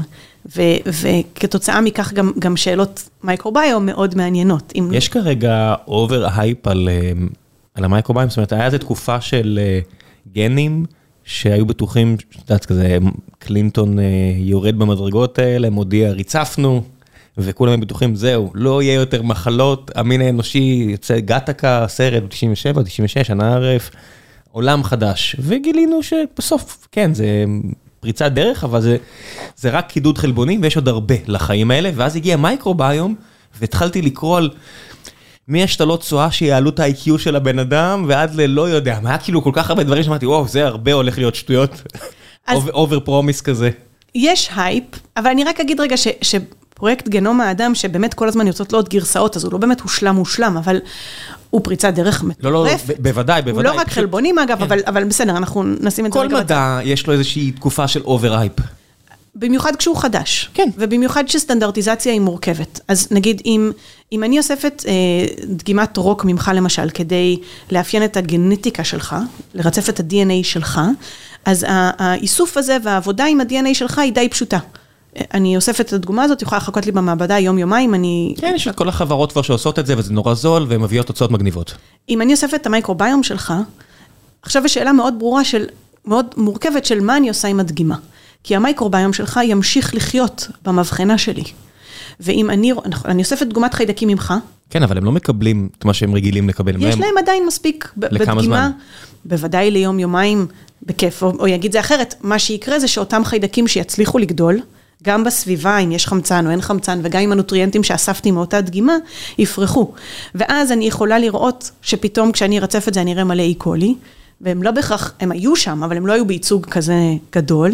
אז כל תהליך הסטנדרטיזציה של איסוף הדגימות במייקרוביום הוא סיפור בפני עצמו. אני לא חשבתי על זה, ברור, כן. ויש, ויש פערים מאוד גדולים בין איך אנשים שונים עושים את זה, וכמה תצליח או לא תצליח. אם אני אוספת דגימה בבית חולים, קל לי מאוד מהר להביא אותה הפריזר של המינוס 80 אצלי במעבדה. אה, וגם זה... מינוס 80? כן, כל הדוגמאות שלנו נשמרות במינוס 80. את לא... או כבר הורגת דברים במינוס 80? אה, אז זה קצת שאלה של מה אני רוצה לעשות איתם אחר כך. אבל משהו קורה במינוס 80, אני מניח. יש דברים שמתים במינוס 80?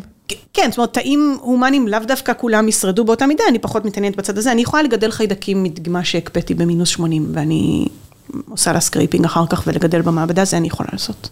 איזה מדהים זה, שאת יכולה לקפוץ לכל מיני מקומות בכדור הארץ שהיה בהם קרח כל כך הרבה שנים ברציפות ולמצוא שרידים לעולם אחר. עכשיו לפעמים אני אמצא רק DNA, נגיד באותן המומיות שדיברנו מקודם, המומיה אחת שעשו עליה, אז אני אראה שרידים של DNA ואני אבין שהם DNA חיידקי, לפי הרצף. מה זאת אומרת רק DNA? מה יש בחיידק? אין בחיידק? לא בהכרח אני אצליח לגדל את החיידק.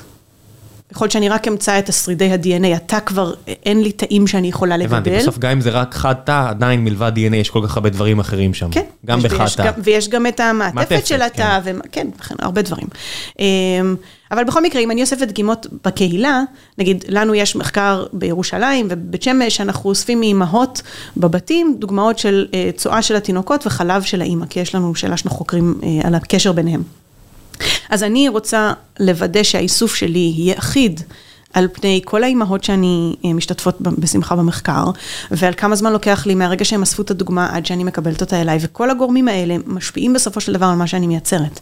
אז בגלל שזה תחום חדש, ובגלל שיש לו רגישות, חדש יחסית, כן, אנחנו מדברים על מעל עשר שנים כבר שאנשים אה, עמוק בתוך התחום, אז, אז יש הרבה הייפ, וגם אם תחשוב על זה מבחינה מספרית רגע, יש לנו בגוף האדם סדר גודל של 20 אלף גנים, אז כל גן כזה יכול לייצר מספר נרחב לפעמים של חלבונים, שוב, לא ניכנס לגנטיקה, אבל... גם החיבור ביניהם, זאת אומרת, זה לא אחד, לא כל גן לבד חי. סבבה. ואנחנו מדברים על מיליונים של גנים שאנחנו מדברים על המייקרוביום שלנו, אוקיי? אז התרומה הפונקציונלית שלהם... מה, מה, מה? יש מיליוני גנים בתוך המייקרוביום שלנו? בקולקטיב. אני מסתכלת על כל האוכלוסייה. כן, הייתי בטוח שיש, אה, שהם הרבה יותר קומונליים, זאת אומרת שרוב החיידקים הם די לא. מיליוני גנים? לא בכל חיידק. טוב, בסך הכל אני יודע שיש איזה 200 מיליון חלבונים, אז זה הגיוני שיהיה מיליוני גנים. יש, יש לנו המון, חיידקים שהם בפוטנציה יכולים לשחק תפקיד במעי, ואם אנחנו מסת... אפשר לדון על, על אם זה מיליון בודד, מיליונים בודדים, או איפשהו התחזית היא בין 2 מיליון ל-8 מיליון, נדמה לי, לא משנה. אפילו תוריד את זה בשני סדרי גודל, אתה עדיין מדבר על... כמות אדירה של יחידות פונקציונליות שיכולות לבצע פונקציות שהגוף שלנו לא בהכרח יכול לעשות. מי שחוקר את החלבון, זאת אומרת שלב אחד קדימה, אה, מדבר איתך או שזה מבודד לגמרי? לא, לא מבודד. אנחנו מנסים, אם אנחנו מנסים להבין במעבדה שלנו, תכף נגיע אולי לדבר על חלב אם, ומה יש שם ולמה החיידקים מתעניינים בו, אבל, אה, בהאנשה כמובן, אבל אנחנו מנסים להבין איזה גנים או איזה חלבונים או איזה אנזימים יש לי בחיידקים שיכולים לפרק מולקולות מסוימות מתוך חלב האם. אני אתחיל מלבודד את האזור הגנומי הזה, שיש בו את הגנים האלה, ואני אמשיך מלהבין איזה אנזימים בסופו של דבר מקודדים שם, ומה הפונקציה שלהם, ואיך הם נראים בחיידקים אחרים, ולמה שם הם יכולים או לא יכולים. משם זה יכול להמשיך למבנה החלבון. ואיך נעשית עליו הבקרה וכן הלאה וכן הלאה. זה לאו דווקא דברים שאני אעשה אצלי במעבדה, אבל זה יהיה בשיתופי פעולה וזה יש הרבה. שאלה אחרונה לפני חלב אם. אמ, טוב, יודעת מה? לא, בוא נעשה שלב, אני חייב לעצור מתישהו. אוקיי. חלב אם. אז אמרנו קודם שהמשתנה הכי משמעותי בהרכב החיידקים שיש לתינוקות, באמת בשבועות הראשונים, אה, רגע, לא סיפרנו עוד משהו, סליחה, אני חוזרת אסוציאטיבית. אמרת מה הכי מפתיע? כן. אז אני אגיד במשפט, שבמחקר הזה של מה קורה בצורות לידה ואיך החיידקים האלה נמצאים או לא נמצאים, בגלל שדגמנו כל כך מוקדם את הילדים, דגמנו אותם ביום הראשון של החיים, אנחנו רואים שבימים הראשונים של החיים, ילדים שנולדו בלידה קיסרית, יש להם חיידקים מהסוג הזה, הנעלם, מהבקטרוידיס. איך, אבל אמרת שבהתחלה אין. ואז הם נעלמים. כי כל מי שחקר את הבהתחלה עד אז, לא חקר את השבוע הראשון. Mm. כי לקחת דגימות, אז זה מאוד הפתיע אותנו, עדיין מפתיע אותנו, ואנחנו לא מצליחים להסביר, א', האם הם ממקור שונה. וגם מדהים שהם נעלמים כל כך מהר. ולמה הם נעלמים. אז זה בדיוק מחקרי, מחקרי המשך שיש לנו על, על אותה עבודה אה, שפרסמנו לפני כמה שנים, ו, ובאמת יש פה, וזה מאוד הפתיע, כי היינו בטוחים שזו טעות, גם ה-reviewers שעשו לנו review למאמר, היו בטוחים שזו טעות. אז רגע, רגע, אז אני, אז אני אשאל בכל זאת מה שרציתי אוקיי, לשאול, אני לא אצליח להתאפק. אה, בהרבה, בהרבה תחומים אחרים, בטח במדעי המוח, הרבה מהפיתוחים היו בזכות אנשים אה, חסרי מזל. זאת אומרת, הנה בן אדם שחטף כדור בראש ואיבד ככה וככה, ובזכותו... בזכות גילינו. אותו, כן, לא משנה, בזכותו אנחנו יודעים מה שאנחנו יודעים, כי כך וכך. יש את המקבילה לכך בתחום שלכם, של אה, ילד שיש לו איזו מחלה גנטית נוראית, והחיים שלו נפגמו, אבל לטובת האנושות יצא מזה טוב, כי יש לכם עכשיו פה מסלול עוקף אה, מציאות שבו ביטלתם חלק מהנעלמים. אז אה, ההנחה הבסיסית שהנחת בשאלה היא שהגנטיקה שלנו משפיעה על הרכב החיידקים שיש לנו בגוף. או גנטיקה או משהו קרה, זאת אומרת, אני מנסה לא ללכת לדברים שיבאסו את המאזינים, אבל משהו קורה לפעמים בחיים, והמשהו הזה יכול להשפיע גם על הקקי שלנו. אוקיי, אז, אז רק נשים רגע את הגנטיקה בצד, אלא אם כן נרצה לפתוח את זה אחר כך. בגדול, כל המחקרים שנעשו עד היום לא רואים קשר בין הגנטיקה של האדם לאוכלוסיית החיידקים וואו, שיש זה ממש בגוף. מפתיע. נכון. אה, מצד שני, תחשוב שמרחב הבדיקה הזאת הוא אדיר. אז יכול להיות, ואנחנו מדברים כבר על מחקרים של אלפי אנשים, יכול להיות שאנחנו צריכים לעלות למחקרים של אה, עשרות רבות של, כן, זה כדי גם, לראות. באלפי אנשים אני גם מניח שזה מאזור מסוים בעולם הרבה פעמים. לא, אז זה לאו דווקא, כבר יש כמה מחקרים שעשו את זה בכמה מקומות, זה, okay. זה אוקיי. לא הולך ומתרחב. אנחנו כן רואים שיש אה, הרבה מקרים, טוב, זה קצת מחזיר אותנו להשתלות צואה, אנחנו רואים מה... למה קורות השתלות צואה, או מתי קורות השתלות צואה ואיך הן משפיעות, ומתוך זה אפשר קצת ללכת אחורה. אז אם אני בסוף אחבר את זה למה שאתה אומר, אז יש אנשים שבאים לעבור, למשל, אה, השתלת אה, מח עצם, אה, ויודעים, או או יכול להיות הרבה מאוד פרוצדורות, אבל פרוצדורות שבהן מערכת החיסון שלהם נפגעת במודע, במכוון, והם מקבלים הרבה מאוד אנטיביוטיקות כדי להימנע מכל מיני זיהומים. כי כשהם מקבלים השתלה כלשהי, בטח במח עצם, רוצים להחליש את המערכת החיסונית כדי שיהיה קליטה טובה של נכון. הגוף, הישות הזרה, נקרא נכון. לזה, כן. אה, ואז יש לזה השפעה מאוד מאוד משמעותית על המייקרוביום שלהם. אנחנו לא בהכרח לומדים מתוך זה מספיק, או לפחות עדיין אני לא ראיתי הרבה עבודות שעשו את זה. מה שכן ראיתי שעושים, וזה מרתק, זה שלפעמים אה, לוקחים דגימת צואה מאותו מטופל לפני כל התהליך, ועושים לו השתלה עצמית של הצואה שלו, מחזירים לו את הרכב המייקרוביום שהיה לו ממקודם, אה, זה מדע בדיוני, ממתי הדברים האלה קורים? קורים כבר לגמרי. אבל זה בטוח חדש. זה. חדש, זה בשנים האחרונות, באסף כן. הרופא יש מרכז מאוד גדול שעושה השתלות צואה והם עושים דברים מדהימים.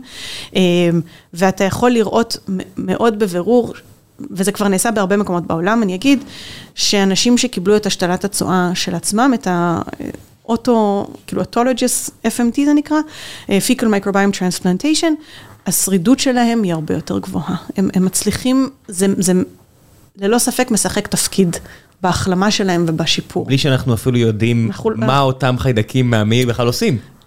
אנחנו יודעים חלק מה הם עושים, אבל אנחנו לא מבינים, אנחנו מבינים מאוד מעט במה קורה בהשתלות צואה ולמה הן עובדות. ויש חברות כמו פטריות אחרי הגשם שאתם יכולים לדמיין, אה, שמנסות לעשות את מה שהשתלת עושה, השתלת צואה עושה באופן סינתטי. זאת אומרת, בוא אני ארכיב לך כביכול את היוגורט, אבל את, את ההרכב הנכון, אה, בכמויות הנכונות, כן, כמובן, לא, לא יוגורט. קח חטיף חלבון שהוא כמו של הצואה. אה, אבל לא, אפילו בקפסולות והכל כן, כתרופה, והן לא מצליחות לשחזר את ההצלחה המאוד גדולה של השתלות צואה. אז, אז אין ספק, אני חוזרת רגע לשאלה שאלת על, על האם, כמה, מה הפרמיס שהמייקרוביום מביא. הרבה אנשים חושבים על זה בתור איזשהו איבר נוסף, ו, ואין ספק שיש פה תחום מאוד מעניין של לאן אנחנו הולכים ומה עוד אפשר ללמוד מזה. כרגע אני חושבת שהדברים המיידיים שאנשים מסתכלים עליהם ושהם מאוד מעניינים, זה שבעצם, אם נחזור שוב לכל הפונקציונליות הזאת שיש לחיידקים, אתה ואני יכולים לקחת את אותה תרופה, והמייקרוביום שלי יעשה לה שינוי כלשהו, והמייקרוביום שלך לא, ולכן האפקט של אותה תרופה עליי ועליך יהיו מאוד מאוד שונים. וזה אחד המקומות שבהם זה נהיה מאוד מרתק. כי ממש יש אפיון מאוד יפים, אפיונים מאוד יפים של חיידקים ותרופות בזוגות, שאו שהם עושים את התרופה הזאת להיות לא פעילה, או שבמקרה החמור הרבה יותר הופכים את התרופה הזאת להיות רעילה. ויש עכשיו כבר תרופות שאנשים מקבלים את התרופה יחד עם החיידק שיעזור להפוך אותה להיות אקטיבית במקום הנכון. אז זה לגמרי כאילו הכיוון, בעיניי, אחד המרתקים שהולכים אליו עם, עם מייקרוביום, וזה בהקשר של, של הכימיה יותר, של איזה פונקציונליות המייקרוביום האלה כ- כאוכלוסייה יכולים לעשות. כן, זה באמת הבטחה גדולה, מעבר לכל מיני מחקרים שראיתי שמנסים לחבר בין אה, נקודות ה-IQ לחיידקים, שזה, תודה. זה, את יודעת, אני, תמיד כשאני רואה את זה אני אומר, God damn. אבל יהיו עוד הרבה כאלה, יהיו עוד הרבה כאלה עד אני, שנגיע ל... לא, אני לא בטוח, את יודעת, אחד המחקרים הכי, או אחת העבודות המחקריות הכי מדהימות זה החיבור בין עופרת, בעיניי לפחות, ל-IQ, כי כנראה מי שעשה את זה, אותו בן אדם או אותם אנשים, שיפרו את העולם בצורה ניכרת. ואין לזלזל בזה, ממש לתורת הגרף, זאת אומרת, לא יודע, אני נולדתי ב-84, אז אני איבדתי 2.5 נקודות IQ בממוצע על כך שמילאו את העולם בעופרת. מי שנולד עשור אחריי, כבר מתחיל מנקודת פתיחה טובה יותר יותר. טובה, מי נכון. שנולד עשור לפניי, איבד עוד 5 נקודות IQ. זה, זה, זה הרבה, זה ממש הרבה, זה ממש משמעותי, וזה כולה אחד, דבר אחד שעשינו בעולם הזה, מילאנו אותו בעופרת. אז מייקרוביום נראה לי מושפע מכל כך הרבה דברים, אז זה לא... נורא, אני נורא, זה נורא, נורא, נורא רוצה להאמין שנמצא פתרונות. יש הרבה מחקרים על ה-gut brain axis, והם באמת מאוד מעניינים, אני אגיד שזה לגמרי לא התחום שלי, אבל ברמה אינטואיטיבית אפשר להבין שיש מולקולות שהמייקרוביום מייצרים, ויש להם רצפטורים במוח. אז אפשר להבין שהקשר הזה בהחלט... הגיוני שהוא יקרה בהרבה מאוד, אה, בהרבה מאוד תחומים, אבל, אבל זה לא התחום. כן, זה גם, בסוף נחכה ונראה. טוב, חלב חלב אם. אם, יאללה. אז, אז אמרנו שאחד הגורמים הכי משמעותיים זה צורת הלידה, ואני שמה אותו רגע בצד. הגורם השני הכי משמעותי על התפתחות המייקרוביום בחודשים הראשונים, זה אם הילד יונק או לא יונק. ולמה זה? זה אחד הדברים בעיניי הכי מעניינים אה, בהקשר של מייקרוביום וינקות, זה שחלב אם מורכב מהרבה מאוד חומרים, כמו שכולנו יכולים לצפות, הרוב המוחץ זה מים, כמו בחלב רגיל, ואז יש שומנים. ויש סוכרים, יש לקטוז בעיקר. והרכיב השלישי, לאחר המים ושומנים ו- וסוכר אה, לקטוז... מלא חיידקים. לא.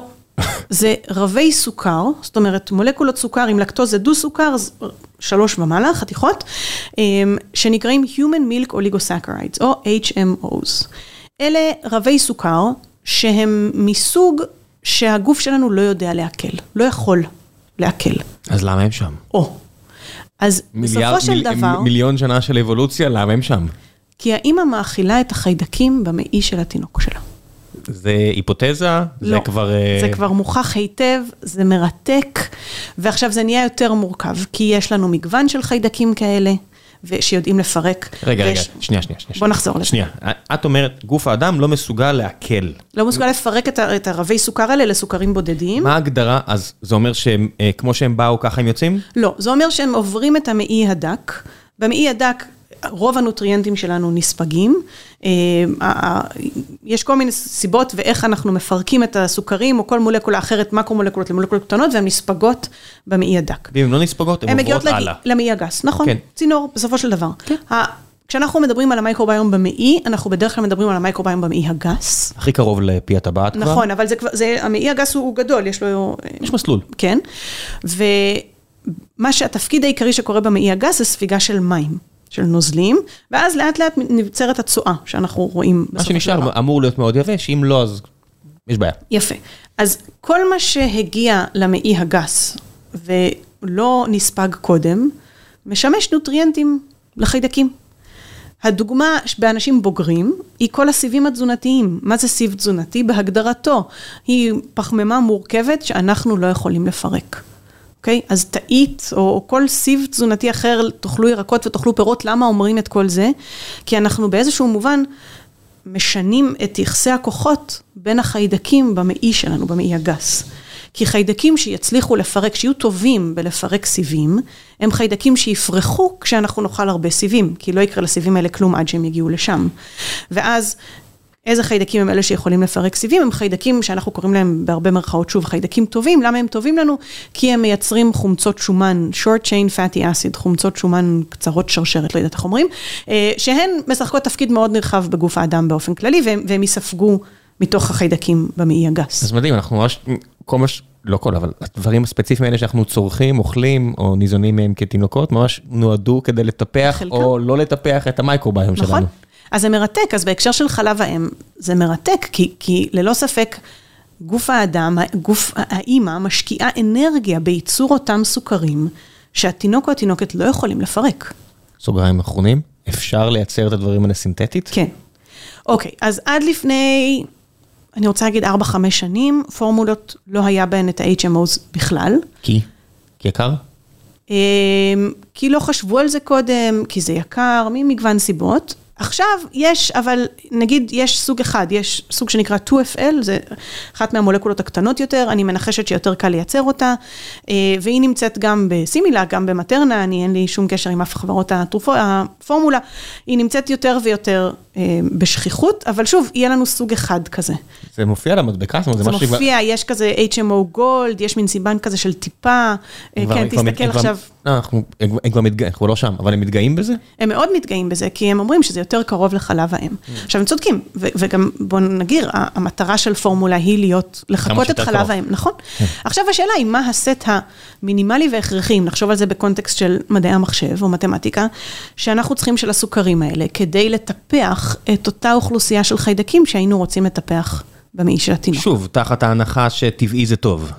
אז פה אנחנו ממש רואים הרכב, אז עכשיו אנחנו מדברים על חיידקים בגדול מסוג אחר, ברובם מדובר על חיידקים מסוג ביפידובקטריום, ואנחנו יודעים שיש להם תפקיד גם במערכת החיסון, ואנחנו, כן, אנחנו עדיין מניחים הרבה את ההנחה שטבעי זה טוב, אבל אנחנו גם רואים שזה בעוד הקשרים שהחיידקים האלה טובים לבריאות הילד בגיל הצעיר. כן, בסוף צריך להגיד בדיסקליימרים כמה שאתם רוצים, בסוף מיליון שנה של אבולוציה עושה בסופו של דבר כנראה דברים די הגיוניים. ושרדנו לספר, נכון? לא, מה זה שרדנו? שגשגנו. נכון, אבל חשוב לי לומר שאנחנו לא באים ואומרים, בגלל שזה טבעי זה מה שאנחנו רוצים, אנחנו חלילה לא מטיפים אה, כנגד ניתוחים קיסריים או כנגד פורמולה, ברור לכולנו שניתוחים קיסריים הצילו מיליונים של אה, תינוקות ברחבי העולם, ופורמולה או לא פורמולה, זו זכותה של כל אימא להחליט לאן היא רוצה לקחת את זה. זה לא תמיד עובד, מה לעשות, את יודעת. נכון, וגם יש רצון בצד ויש מה שקורה בסופו של דבר. ואני חושבת שהרעיון הוא בעצם לומר, יש פרקטיקות, הן קיימות, הן מאוד טובות והן שיפרו את חיינו אה, ללא ספק. איך אנחנו עושים את הפרקטיקות האלה שתפקידן במקור היה, במקרה של פורמולה, בבירור, לחקות את חלב האם, איך אנחנו מקרבים אותם עוד צעד אחד קדימה, לחקות את חלב האם בצורה יותר טובה. מדהים. אני אני רק חושב על כל כל כך הרבה דברים שהייתי רוצה אה, שתחקרו, לא יודע, השפעה של שינה נגיד על המייקרוביום. הרי מה שקורה כשהגוף ישן או לא ישן, גם אני מניח משפיע. אז יש מחקר אחד שיצא ממכון ויצמן שמדבר על ג'טלג למשל, אבל נדמה ששם הסיגנל המהותי הוא לאו דווקא השינה, כמו העובדה מתי אתה אוכל. ברוב המקרים כשאתה מניח... ישן אתה לא אוכל, כן. ולכן החוסר סדירות הזו. אין, באדם הבוגר, זה אולי זמן טוב לומר, מה שהכי משפיע על הרכב המייקרוביום שלנו הוא תזונה. By far. כבר אין כל כך את הסיגנל של ינקנו או לא ינקנו, או איך נולדנו או לא, מה שלא היה קודם. התזונה והלייפסטייל שלנו, זאת אומרת, אם אנחנו קרובים לבעלי חיים, או אם אנחנו מסביבים, נמצאים בסביבה מאוד היגיינית ועירונית, אז יש לנו פער אה, גדול. ואם אנחנו עכשיו אה, קמים וטסים להודו, אז נראה מאוד מהר שה... המעי שלנו מנסה להתאקלם. הייתי תקופה בהודו ובהחלט המעי שלי אה, לא וזה, לא התאקלם. וזה בדיוק המייקרוביום שמנסה למצוא את מקומו בעולם החדש הזה. ובסופו של דבר, כשנחזור לארץ, אתה תראה שגם פה יש איזושהי תקופת התאקלמות קצרה, כי פתאום הכל חוזר ונהיה שונה, אבל נחזור ונהיה עם אותה אוכלוסייה בגדול שהייתה לנו קודם. אין לי מדובר על הרבה מאוד שנים. אה, כי החיידקים האלה עוד נשמרים שם והם לא נעלמים, הם רק יורדים בכמויות שלהם. לעומת זאת, אנשים שמהגרים, למשל יש עבודה מאוד יפה של, על מהגרים מתאילנד לארצות הברית, שזה באמת קיצוניות, כי כל המחקרים על אוביסיטי וזה, ארצות הברית זה המקום הכי טוב לחקור אוביסיטי, כמו שכולנו יודעים, ורואים איך הרכב האוכלוסייה של החיידקים אצל אנשים שמהגרים משתנה מאוד מהר, ו, ויחד עם זאת, הדור הבא של המהגרים, כן. הם, הם כבר, החיידקים שלהם נראים לחלוטין אמריקאים, במרכאות כפולות, למרות כן. שהתזונה שלהם היא עדיין מסורתית. הגנטיקה לא משתנה, אבל האורך חיים משתנה מהר מאוד. בדיוק. את רואה פה אנשים שהיגרו מצפון אפריקה לישראל, שנות ה-50, אה, גבעו, רק העניין של העניין בגובה, את רואה שינויים של החמישה-שישה סנטימטר תוך דור אחד. זאת אומרת, אוקיי, אוכל, אין פה מה... אז יש פה אוכל, ויש פה שאלה של אוכל מעובד לעומת לא מעובד, ו- וכל הסיבים... אוכל מן החי ולא מן החי, אני אומר, רק ישראל עם העשרה אחוז טבעוניים, טבעוניים שלנו, או משהו כזה, או לא יודע, אמור להיות איזה חד ספרתי לכיוון העשרה אחוז, זה בטוח משפיע בצורה ניכרת. אני אומר, אפילו על תינוקות, היום כבר יש אני בטוח בארץ שיש משפחות כבר שהאוכל, שהילד אוכל הרבה פחות אוכל מן החי. נכון, אה, אני מנחשת, אני לא, לא מכירה אישית שוב, מספיק. אני לוקח נקודת הנחה, כן, אני לא יודע. יש עבודות שמדברות על, על דיאטות באופן כללי, זאת אומרת, על צמחונות וטבעונות ואומניבורוז. או ו... אפילו אה, הפסקות, איך זה נקרא, intermediate fasting, כן, וכל מיני כאלה. אז גם על זה יש, זה אני פחות מתמצאת, אבל בטבעונות ובצמחונות, חשוב לי לומר שהסיגנל הוא בעיקר... אה, צמחונות וטבעונות הולכים ביחד, פחות או יותר. אנחנו לא רואים איזשהו סיגנל בטבעונות שהוא ייחודי, לעומת הצמחונות, בגדול זה השוואה בין לבין, ויכול מאוד להיות שרוב הסיגנל שם הוא פשוט מכמות הסיבים. שאנשים שיש להם תזונה צמחונית, אז יש להם הרבה מאוד פירות וירקות וקטניות ואגוזים, וכל המוצרים האלה הם, הם מן הסתם עשירים מאוד בסיבים, ואם התזונה שלנו היא כן תזונה של בשר, אבל מקפידים על הרבה מאוד אה, סיבים, אז אנחנו נראה אוכלוסיית חיידקים אה, די דומה. בואי נעשה קצת אה, שאלות מן הקהל, אה, נשאיר את החלק האחרון של הפרק. ולפני שנתחיל, והבטחתי לך שאת תספיקי עדיין לחזור לסטודנטים שלך. לא, לא, דחינו קצת בזמן, אנחנו בסדר, כן. אוקיי. אמ, עד כמה הסטודנטים שלי, אני חייב לשאול, כאילו, עד כמה הסטודנטים שלך זורמים, כל הדברים האלה שאת רואה אותם פשוט בשוק עולם רוב הזמן? לא, לא, הם לא בשוק בכלל, הם זורמים לגמרי. חלק, חלק הכי כיפי בעיניי בעבודה שלי, זה, זה עבודה עם הסטודנטים, ו, ולאפשר להם את הסביבה שתוך מעט זמן הם יתחילו לשאול את השאלות. אז מן הסתם צריכות להיות שאלות שהן בתוך המטריה של השאלות שהן מעניינות את המעבדה, אבל הפרויקט הזה של, של זה שאנחנו אוספים דגימות מנשים, מתינוקות ומהאימהות שלהם, של החלב, זה פרויקט שהרימה סטודנטית אחת במעבדה, והם לגמרי זורמים. אולי זה איזשהו סלקציה של המעבדה מסריחה? לא, מה פתאום. א', זה קפוא. אוקיי, וב' גם קקי של תינוק... אה, זה פחות גרוע. כן. אה, יש דוגמאות יותר גרועות מקקי של תינוקות. אה, אני לא בטוחה שאנחנו רוצים לדבר על כולן עכשיו, אבל... באופן כללי, מי שחוקר את התחום הזה צריך לדעת שהוא הולך להתעסק בקקי. נכון, זה בוודאי, אנחנו גם אוספים הרבה מאוד דוגמאות אחרות. נגיד בלידות אנחנו אוספים דגימה וגינלית ורקטלית כן. של האימא. אנחנו, יש לנו הרבה מאוד מחקרים עם פגים, יחד בשיתוף פעולה עם הפגייה בהדסה עין כרם, ואז אנחנו אוספים גם דוגמאות מצינורות ההזנה, מהזונדות. זה ממש מעניין, פגים הרי מיד עושים קקי, או כמעט מיד, והם בסופו של דבר הרבה אחורה בהתפתחות. נכון, פגים זה סיפור אחר לגמרי. כל התהליך שדיברנו קודם על איך המעי אה, מאבד את החמצן שלו ו- ומבשיל כביכול, קורה הרבה יותר לאט. בפגים, מה שאומר שכל החיידקים שהם אה, יותר אוהבי חמצן, נגדלו שם לאורך זמן יותר גדול ממה ש... זאת אומרת, זה, זה עולם ומלואו. יאו, איזה תפקיד, איזה עבודה מעניינת יש לך. אה, טוב, שאלות מן הקהל, פורום החיים עצמם של גיקונומי, ואז קצת טוויטר ונסיים. אמיר שואל, האם זה נכון שיש בחלב האם סוכר שמיועד למייקרוביום? אז אמרת... הקדמנו ואמרנו כן. אמרת ממש נכון אפילו. רק נגיד שזה סוכרים, זאת אומרת, זה באמת מגוון גדול של סוכרים.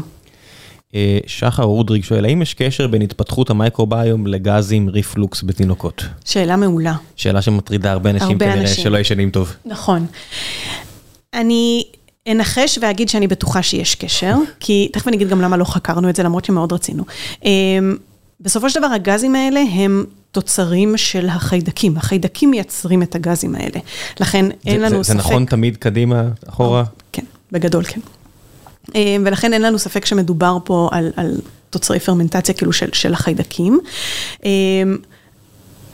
זה מאוד מעניין, כי זה נישה שבאמת אם נצליח לפתור בה משהו, שיפרנו את, את האנושות, סליחה שאני מגזימה. לא, לא. אבל יש פה משהו כל כך, כל כך, כל כך סובייקטיבי בקוליק, בגזים. אז למשל, כשרצינו לחקור את זה בארצות הברית, זה היה אחת, אחת השאלות שחשבנו להתעמק בהן, וכשניסינו להבין קצת יותר מה, מה, מה המחקר אומר ומה הסיפור, אז האפיון של קוליק, דיאגנוסטיק של קוליק, זה בערך, אם אני אתקן, קחו אותי with a grain of salt, שאם הילד בוכה יותר משעתיים ביום, יותר משלושה ימים בשבוע, יותר מכך וכך שבועות. זאת אומרת, זה, ככה מאבחנים קוליק. באמת? אה, בחיי. ו... וזה לא אבחון שאפשר באמת לעבוד איתו, כי זה מייצר כל כך הרבה רעש, ואז יש שאלה של אה, תינוקות שמרימים אותם יותר, בוכים פחות. כן, זה כל שיטות האמריקאיות האלה של... יפה. אני לא אכנס לזה פוליטי. אז אתה מכניס פה המון המון המון המון רעש. יש מחקרים שניסו לקחת קוליק מאוד קיצוני, אבל גם אז נורא קשה להגדיר איך, מה, איך אנחנו מגדירים את הקיצוני לכן ואת הקיצוני ללא. ולכן זה נורא מורכב. משם עברנו לחקור את האלרגיות אה, לחלבון חלב הפרה, כי זה מאובחן, האלרגיה עצמה, אלרגיה ככלל, מאובחנת במקרה הזה על ידי אה, דם בצואה, ואז מבינים שבעצם המעי... רגע, מה, מה? אלרגיה של חלבון חלב הפרה, אלרגיה באופן כללי בתינוקות. האלרגיה לא ללקטוז? לחלבון? לא, לא, לא, לא, רגע, רגע, אנחנו, שני דברים שונים. יש רגישות ללקטוז, את זה אני שמה בצד. זה סוכר, זה לא קשור. נכון, יש אלרגיה לחלבון חלב הפרה. דיברתם על זה בפרק אחד הקודם. אוקיי. זה לווי או לקייסין שהם החלבונים ה... אוקיי, אוקיי, אוקיי, נכון, זה מה שהוא אמר שם, שזה לא הולך לפתור, לקטוז יפתור את מי שרגיש ללקטוז, אבל מי שרגיש לחלבון, אנחנו לא משנה. זה עדיין חלב. נכון, אז האלרגיה הזאת, שזה מה שאנחנו חוקרים בקורט מבוסטון, שהוא מאוד עשיר בילדים אלרגיים, שוב, סוציו-אקונומי וכן הלאה, אז היא מאובחנת על ידי זה שיש דם בצואה, זה אומר שהדופן המעי נפגם, נכון? כי אז נכנס דם פנימה. רגע, למה בעצם? מה קורה פה? למה, למה זה קורה? כן, בגלל שהוא לא נספג, למה יש דם? מה זה הדם הזה? לא, זה לא שהוא לא נספג, מערכת החיסון מגיבה. בלקטוז כאילו יש שאלה של מה ההשלכות של זה, הוא לא נספג, הוא לא נתפרק וכן הלאה. פה מערכת החיסון מגיבה לאיזשהו רכיב, דם בצואה לא אומר שזה חלב, פשוט חלב זה הדבר הכי נפוץ, שגורם לזה, ואז נמנעים מחלב ומוצרי חלב ורואים... יו, איזה פרק מידע מדהים. אבל, אבל נגיד, לעומת קוליק, שזה מין דיאגנוסטיקה כזאת באוויר, פה יש מבחן, יש כאילו נייר לקמוס, אתה שם, אתה בודק אם יש דם בצואה, אין דם בצואה. זה משהו שאפשר לעבוד איתו. כן, מעטים הדברים שמפחידים כמו דם בצואה. לא, זה לאו דווקא בכמויות שאתה תראה. זה, אם, אם ההורים מדווחים על איזושהי חוסר נוחות מאוד משמעותית, אז יבדקו, ואז יכול להיות שיראו דם, ואז יבינו שיש שם... כן, פה כבר דיברתי על מבוגרים. בסדר, זה סיפור אחר. אם זה קורה, לכו, לכו לעשות קולונוסקופיה. אתמול ולא מחר. ההמלצה הקבועה שלי. הכי גרוע, יהיה לכם אחלה חוויה, תקבלו אחלה סמים. יונתן כהן שואל, האם לדעתך ניסיון לתקן, במרכאות, מייקרוביום בעייתי הוא בר ביצוע? עושים את זה. עושים את זה עם השתלות צואה, השכם לבקרים. אז לא דיברנו על השתלות צואה לעומק בכלל, בואו נגיד את זה אולי בכמה מילים. כן, יש לנו זמן. המקרה הראשון שבו התחילו לעשות השתלות צואה בעולם המודרני, המפוקח והמדווח, זה במקרים של זיהום שנקרא של קלוסטרידיום דיפיסיל, שזה חיידק מסוג מסוים, הוא נקרא דיפיסיל לא כי קשה להיפטר ממנו, אלא כי קשה לגדל אותו במעבדה. יש כאלה שקוראים לו C.D.F או C.D.I, שזה קלוסטרידיום דיפיסיל אינפקשן, אם שמעתם על זה כך או כך. הרבה פעמים זה חיידק שנמצא באיזושהי ורסיה שלו בבתי חולים, או כולנו נחשפים אליו, אבל כשמערכת החיסון שלנו, ובאופן כללי בריאותנו היא נמוכה, אז אנחנו יותר חשופים לזה שהחיידק הזה יפרוץ וישגשג במעי שלנו. כשזה קורה, לצורך העניין, אנשים שהגיעו לקבל טיפול כימותרפי בבית חולים, ומערכת החיסון שלהם מן הסתם לא במיטבה, הם מקבלים את הזיהום הזה, והם פשוט משלשלים 15 פעמים ביום, הם כאילו, חייהם הם לא חיים. נשמע כמו קרון קצת. לא, לא, קרון זה סיפור אחר לגמרי, זה דלקת. כן, לא, אני אומר, התסמינים, מה שנשמעים, קשה לחיות ככה. נכון, קשה מאוד לחיות ככה, יש לנו עבודות על קרון ועל קוליטיס, אפשר לדבר גם על זה אחר כך, אבל מה שקורה פה זה שהקו ראשון של ההגנה זה אנטיביוטיקות, שהרבה פעמים בעצם אנטיביוטיקות זה מה שגרם לתהליך לקרות מלכתחילה, אבל אנטיביוטיקות מסוג אחר, ובערך ב-80% מהמקרים אנטיביוטיקות מחסלות את הזיהום הזה, אבל בחלק ניכר לא, ואז האנשים האלה פשוט באמת לא מצליחים לצאת מהמעגל ה-vicious circle הזה.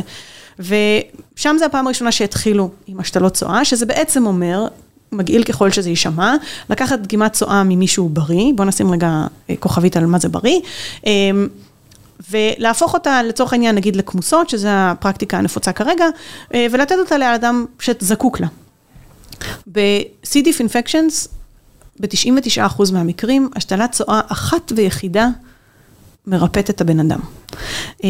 איזה קסם. זה קסם, באמת, זה קסם שאנחנו עוד לא מבינים אותו. מייצרים את זה, זה קל לייצר את זה? אז זה מתרומות, יש אנשים. לאסוף את הצואה, אני מניח שזה לא הבעיה, אבל להפוך את זה לכמוסה שבן אדם יכול... זה קל, יחסית זה קל. מה שמאוד קשה זה להבין. ובית החולים עושה את זה? מי עושה את זה? אז יש כל מיני מקומות, אחד המקומות המאוד גדולים שהתחילו עם זה, זו חברה שהיא non-profit כזאת, שנקראת Open Biome בבוסטון, שהתחילה, זאת אומרת, זה כבר התחיל קודם, אבל הם הפכו את זה להיות משהו מאוד מאוד מסיבי, וזה בגלל שאחד ה founders שלה היה לו C. diff infection, והם הבינו שזה משהו שצריך ללכת לכיוון, והם באו ממעבדה של מייקרוביום. אבל זה בבוסטון, מה זה עוזר לי באסף הרופא? ומאז זה כבר... כמו אש בשדה קוצים. יש כמעט בכל בית חולים פה, תראה שיש את זה, באסף הרופא פשוט יש יחידה מאוד גדולה שגם עושה הרבה מאוד מחקרים. וזה מרתק, כי, כי זה עכשיו, אז אוקיי, אז סידיף זה משהו אחד, יש לא מעט מחקרים כבר עם IBD, עם, עם קרון וקוליטיס, יש כאמור מחקרים של אוטולוגוס FMT, זאת אומרת, השתלה עצמית, לכל מיני מקרים כמו שדיברנו קודם. אחד הדברים המדהימים זה שאנחנו יכולים לתת מאותו תורם להכין כמוסות ולתת לכמה אנשים. ולא נראה בהכרח, אנחנו לא משתלטים על המייקרוביום של הנתרם. הוא לא מקבל אך ורק את מה שנתנו לו. זה באיזשהו מובן, חלק ממה שנראה בסופו של דבר זה מתוך התרומה, חלק זה מתוך המייקרוביום שהיה לאותו בן אדם קודם, וקצת נדחק החוצה בגלל הסידיף או מה שלא היה קודם, ומצליח עכשיו לחזור ולשגשג. ואני אחזור ואגיד, אין כרגע פתרון לזה סינתטי בצורה טובה, וזה מרתק. את, יש... יש, זה לא מדע, אבל יש דיסציפלינות, נגיד הומואפתיות וכאלה, דעתי ברורה, ואני לא אכנס לזה כדי שלא יצעקו עליי, שלוקחים דת מכבד אווז אחד בצרפת, יצרו אין סוף תרופות. שיהיה לבריאות, מי שאתם רוצים, פלסבו זה אחלה. לא, אבל נגיד... אני אומר, על אדם אחד בריא יכול ליצור המון יוגורדים? נשים, לא דיברנו על פרוביוטיקה בכלל. כן. כי זה עולה... כי אני מכין, פשוט יש פה שאלה מנועם גרינבוים, ששואל האם יש ערך לכמוסות פרוביוטיקה. זאת שאלה מורכבת. אז זה הזמן להגיד שפרוביוטיקה זה לא תרופה, זה תוסף מזון. וכשל כזה הוא לא מפוקח ברמה של תרופה. או נחקר. או נחקר. יש יותר ויותר מחקרים, אגב, יש מחקרים מרתקים בפגים. ומראים איך פרוביוטיקה מאוד עוזרת, למרות שזה עדיין לא הפרקטיקה, וזה לא הפרקטיקה בחלק מהמקומות, למשל בארץ, כי המוצר עצמו הוא לא מפוקח מספיק, והיה עם מקרה אחד של זיהום מאוד קשה, ו- ומשם זה הפסיק. זאת אומרת, הפרוביוטיקה לא הייתה אה, טהורה, כמו מי, ש, מי שרוצה, מה שלא נאמר פה בין השורות, פסי ייצור של תוספי מזון ואוכל הם לא כמו פסי ייצור של תרופות. תרופות. בואו נגיד את זה בככה. נכון, אבל גם יותר מזה, לפרוביוטיקה, נגיד השתלת צואה, מה שאמרנו עד עכשיו, זה, זה מתן אחד של השתלת צואה, ו... והמצב ישתפר פלאים. בפרוביוטיקה, אם אני חברה שמייצרת פרוביוטיקה, האינטרס שלי זה שתמשיך לקנות את המוצר שלי כל הזמן. נכון? אז אני ארצה ש... זה לא שאני אתן לך את החיידקים האלה ומשם... אלא אם כן תוכל לתמחר את היוגורט הזה במלא כסף, אז אין בעיה. אוקיי. אז יש פה, זה, זה קצת בטל בשישים, וזה קצת אה, משהו שנרצה לעשות כל הזמן שוב ושוב. הרבה מאוד אנשים לוקחים פרוביוטיקה יחד עם אנטיביוטיקה כדי להקל על ההרכב המייקרוביום שלהם, שזה זה, זה בעיניי אה, פגום פעמיים. א', לרוב הם לוקחים את זה באמת יחד עם האנטיביוטיקה, זאת אומרת שהם הורגים את הפרוביוטיקה בעודם אוכלים. אם הם אלה המקפידים שנותנים עוד את הזמן בין לבין, הם, הם מפריעים להרכב החיידקים שלהם המקורי לחזור להיות מה שהוא היה קודם, גם על זה יש מחקר מאוד יפה ממכון ויצמן, ש, שמראה שבעצם הפרוביוטיקה הזאת גורמת לזה חזרה יותר איטית למה שהיינו... אתה ממשיך להתערב. בדיוק. אה, אז פרוביוטיקה זה תחום מרתק בפני עצמו, אני רק אגיד כן על, על uh, רפואה סינית במקרה הזה, שאחד החוקרים המאוד מובילים של תזונה ומייקרוביום קם באחד הכנסים אחרי הרצאה של FMT ולפני ההרצאה שלו ואמר, כולכם אה, חושבים שהמצאתם את הגלגל פה, אבל ברפואה הסינית יש מה שנקרא המרק הזהוב, וזה קיים כבר הרבה מאוד שנים, אז אנשים הבינו ש, שיש פה איזושהי... תובנה, או אני לא אגיד תרופה, אבל שיש פה איזשהו כוח אה, ריפוי משמעותי. זה רפואה סינית, כאילו שזה היום משהו נפרד ולא ה top universities בעולם הם בבייג'ינג ושנגחאי, ו... אני תמיד חוזר לסיפור הזה של בסוף יש, אה, שאתה מייצר נרטיב, הרבה פעמים מישהו אחראי לנרטיב הזה, האחים גרים אה, רצו לחזק את האומה הגרמנית החדשה, אז אספו סיפורים מצרפת ועשו את שלהם, ורפואה סינית, מה לעשות? המדינה הזו שקמה הבטיחה רפואה חינם, והרפואה חינם הכי אפשרית היא כזו לא מ-MRI, אלא כזו שמבוססת על דיקור, שמה לעשות זה הרבה יותר זול. אה, ואז תחשבו לבד. בסדר, אין אה, נרטיבים זה חזק ואני לא הולך להתווכח איתכם כי אתם יודעים יותר טוב, זה לא... לא, אבל זה מאוד מעניין כי, כי אנשים לא חשבו שזה היה, אנשים חשבו שהם המציאו את הגלגל באיזשהו מובן, ובעצם אנשים כבר חשבו על זה קודם. יפה. אה, בסדר, כמו שאמרנו, אנטיביוטיקה לא... נכון. לא מציינות, זה משהו שקורה בטבע. נכון, נכון, נכון. טוב, בואי נעשה קצת uh, המלצות, כי נראה לי שיש לך המלצות טובות. כל דבר שבא לך uh, להמליץ עליו, איפה אפשר להיחשף לדברים האלה, מה כדאי לעשות, מה לא כדאי לעשות, הבמה שלך, לי אין רגולציה, uh, בואי נעשה שלא נתבע. אני חושבת שמגוון זה, זה המפתח. אנחנו רוצים, שוב, ואני אגיד, אני לא תזונאית ואני לא רופאה, אבל המגוון האוכל שאנחנו אוכלים משחק תפקיד, ו, ובאמת הרבה מאוד סיבים משחקים. ברגע שאנחנו מבינים ש... אנחנו באיזשהו מובן מאכילים את אוכלוסיות החיידקים האלה. אגב, בין אם זה סיבים שאנחנו אוכלים או קרמים שאנחנו שמים על אקזמה, אנחנו בעצם, הלחות שאנחנו שמים בתוך הקרם על המקומות האלה, מאכילה את החיידקים שהיינו, יש עבודות נורא יפות על אקזמה, ואיזה חיידקים יש באזור ה... בליז'נס, כאילו, ב... יוקי, אחד שיש לו כזה כרוני, אה, את ממש מדברת אליי. אז, אז, זה, אז זה נורא מעניין, כי ברגע ש... בעיניי, ברגע שאנחנו מצליחים להעביר את המסר של מה זה עושה, ולא רק תשימו קרם או תאכלו סיבים, אז פתאום זה הגיוני. וזה מתחבר למה היינו רוצים שיקרה וכן הלאה וכן הלאה. יש... אה, אבל זה לא שיש פתרונות, זאת אומרת, אני, אני לא יודע, אני, לא יודע, אנשים כמוני, למשל, יש איזה משהו על הפנים, שאם אני לא אשים את המשחה, אה, זה, זה יתפרץ, וזה ככה המון המון שנים, ואף רופא עור או רופאת עור לא ידעו להסביר לי מה, אמרו לי, אם זה עובד, תמשיך. אז, אז שוב, אני לא רופאה ואני לא נכנסת לזה, כן. יש הרבה מאוד עבודות על, על אה, ילדים כן. שמראים על, על ההבדלים, ב, ב, באותו הילד, אם אנחנו דוגמים באזור עם האקזמה ובאזור בלי, אנחנו רואים הרכבים שונים של חיידקים.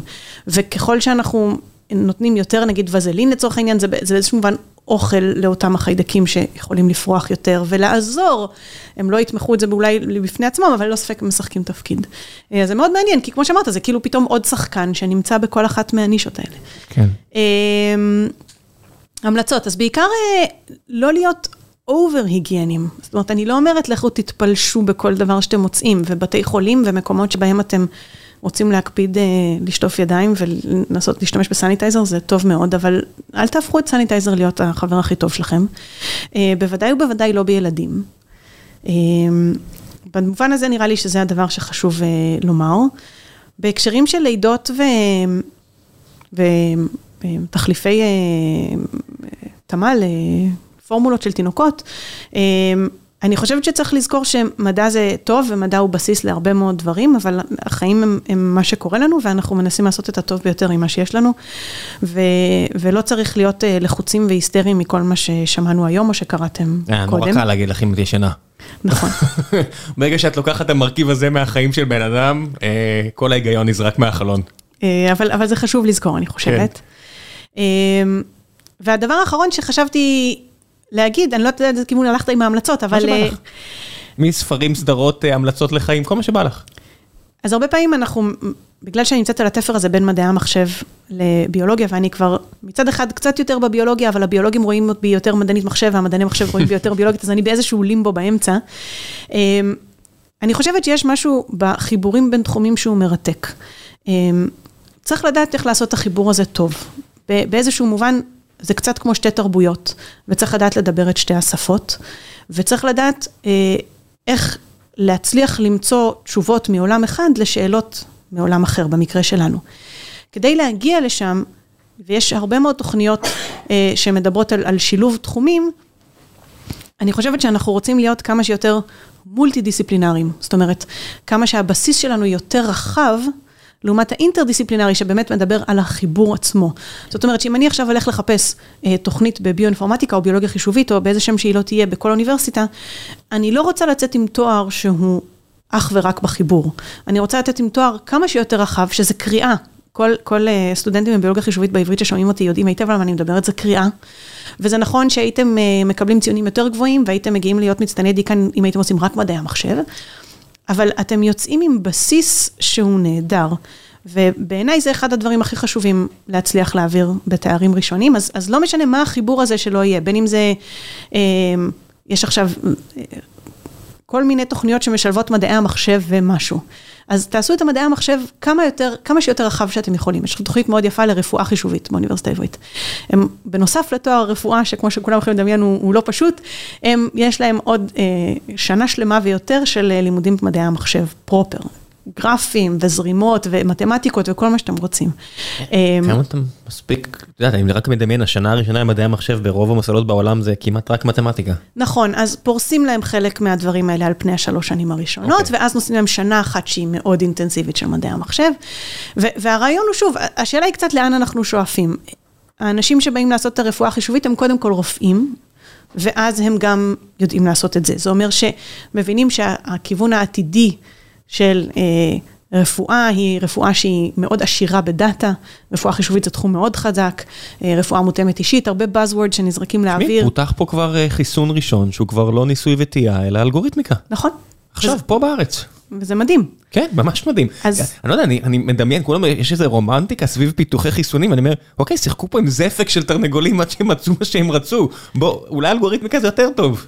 אז יש הרבה מאוד כיוונים, יש הרבה מאוד עבודות, אה, טוב, העולם הוא עוד נורא גדול, דיברנו כן. על חלקים מאוד קטנים, אבל אה, אני חושבת שבסיס רחב, מה שאני רוצה להגיד, זה מאוד חשוב, ו, והרבה פעמים אנשים מכיוון של מדעי המחשב, חושבים, טוב, אני אכנס לתחום של ביולוגיה או לתחום כלשהו אחר, וחושבים, טוב, תנו לי טבלה של features, אני אעשה כבר את ה machine learning עליה, ו, ואני חושבת שצריכים להבין שזה לא ייפתר שם, זאת אומרת, אם אתם מדברים על תמונות ועל vision והכל כבר מאוד ברור ומובן מה הפיצ'רים ואיך עושים את זה, אז, אז זה יופי, ואז עכשיו תיקחו את זה לתחום אחר קצת דומה, אז זה עובד נהדר. כשמדברים על תחומים שהאינטגרציה הזאת בהם היא, היא עוד לא לגמרי ברורה מאליה, או שכל פעם עושים אותה בצורה קצת אחרת ולומדים יותר, אז השאלה הבסיסית של איזה פיצ'רים יש לי, או, או איך אני יכול ללמוד פיצ'רים אחרים שהם לא בהכרח מיוצגים לי בטבלה. אז המדען מחשב או מדענית מחשב שיקבלו את זה, יגידו, טוב, אבל לא נתתם לי את זה בטבלה. אז אני אגיד, בסדר, אבל אני רוצה שחלק מזה יהיה איזשהו דו-שיח, ובשביל הדו-שיח אנחנו צריכים להצליח לדבר את שתי השפות. אתה לא יכול להיות טכנאי, ידידי. אז, אז יש, פה, יש פה שאלה של איך אנחנו מתפתחים uh, במקביל בשני הדברים האלה. שהחבר'ה האלה של... Uh, בלונדון, של DeepMind, שקיפלו את החלבון עכשיו עם אלגוריתמיקה. כן. עד כמה זה משפיע בעצם על עבודה כמו שלך? אה? זה מטורף, זה שינה את התחום. כן. פחות אצלי, כי כאמור, אנחנו עוד לא בשלב של החלבונים. פשוט ראיתי את ההודעה, וכאילו, את מזהה לפי הרמת התרגשות, שזה טיפה יותר חשוב מלנצח משחק של גו. לא, זה, זה שינה את תחום קיפול החלבונים לגמרי, אבל גם אני אגיד שעבודות שהן מתחילות מתוך הגנום כמו שאנחנו, אבל כן בסופו של דבר מגיעות לעולם החלבון והפונקציה, יכולות עכשיו מאוד בקלות לחזות ברמת דיוק מטורפת את מבנה החלבון, ומשם לנסות כן. ולהסיק מה התפקיד. הנה דוגמה לסיבוכיות שאין כמותה במקומות אחרים, שמדברת על קיפול חלבונים, את מבינה את הבעיה הזו? זה זה לא נתפס מה הם עשו שם, זה באמת לא, זה זה, זה בעיה שכל מדען מחשב, מדענית מחשב בהיסטוריה בטח היו אומרים, טוב זה זה, זה לא בשביל computer אה, science, זה גדול מדי, מסובך מדי, והם הצליחו. נכון, ויש גם, ויש הרבה מעבדות אה, בארץ ובעולם ש, שעושות קיפול חלבונים בכל מיני קונסטלציות שונות, בין אם הן שואלות אה, רק על האתר עצמו, זאת אומרת אפשר לעשות רדוקציה לשאלה בכל מיני דברים יותר קטנים, ובאמת הם באו ופתחו את העולם. אה... כן, רק, רק המספרים, כמה חומצות חלב יש? חומצות אמינו. כן, סליחה, כמה חומצות אמינו יש, איך הן יכולות להתקפל, ואת אומרת, אוקיי, כמה, מה, מה הגענו? הגענו מהר מאוד לטריליונים או מיליארדים או לא יודע מה. ו... נכון, וגם... וזה ממש משפיע, איך זה מתקפל. לחלוטין. אני, אני, אוקיי, טוב, כמי שלא למד ביולוגיה, כמי שלא למד ביולוגיה, רק לקרוא, אני אומר, אוקיי, וואו. לא יאמן שהטבע יכול להיות כל כך מדהים, והחשיבות של מים בסיפור הזה, ושתו הרבה מים, עוד, עוד טיפ. לא יודע, הכל, הכל, הכל מדהים, הכל אה, מעניין. מי ש... לא יודע, שהולכים ללמוד את הדברים האלה, ואילו רק בשביל העניין, האם יש הסיכוי ש... את יודעת, ישבו פה כל מיני חבר'ה מאודי דנינו שעושה autonomous cars, וכל מיני חבר'ה כאלה שבסוף יש להם את ההבנה הזו שאם אתה עוזב את האקדמיה והולך לתעשייה, בסוף העבודה שלך נהיה די אה, מונוטונית, ואתה יושב שם, וזה שלידך, שאולי הגיע ממקום אחר לגמרי, וחקרה משהו אחר לגמרי, ועכשיו כולם עושים את אותו דבר, וזה קצת משעמם, קצת. ואז באקדמיה אתה אומר, וואו, כמה יש לחקור, כמה כאילו המגוון הזה. יש מגוון. מאוד גדול, אה, והבעיה היא לפעמים שסטודנטים בתארים הראשונים, הם, הם עוד לא רואים את זה מן הסתם, כי הם, הם עסוקים בעומס, ובסדר, ככה זה צריך להיות, כן. נכון. ובלה, ולהשיג את המרחב הזה המאוד גדול. אחד הדברים שאני תמיד אומרת לסטודנטים, אני יועצת המוסמך של התוכנית לביולוגיה חישובית במדעי המחשב, אמ, ואני אומרת, גם אם אתם לא רוצים להישאר באקדמיה, גם אם אתם חושבים על עצמכם עוד עשר שנים, אז היכולת שלכם, עכשיו, האפשרויות שלכם לצורך העניין היא ללכת לעבוד עכשיו עשר שנים בחברה כלשהי בתעשייה, או לעשות שנתיים מוסמך תואר שני ולעשות עכשיו שמונה שנים בתעשייה. אני חושבת שהתהליך הזה של לעשות מוסמך יגדיל אתכם מחקרית ו- וירחיב את הדעת בצורה יותר טובה מאשר עוד שנתיים באותה חברה. פה גם אני אגיד לך שזה לא עשר שנים, זה כנראה יהיה הרבה יותר, פנסיה כנראה זה פיקציה, לא, לא פיקציה, אבל את יודעת, זה, זה בסדר, נניח, ידה ידה ידה, לא אומר שאל תפרישו, לא אומר כלום, שלא יישמע ככה, לא קונספירציה, פשוט העניין של עשר שנים הוא קטן, ושאת אומרת שנתיים לעומת שמונה, זה נשמע עשרים אחוז. אם תגידי שנתיים לעומת ארבעים... אבל אנשים לא רואים את זה ככה, הם חושבים על העכשיו. אז שיראו.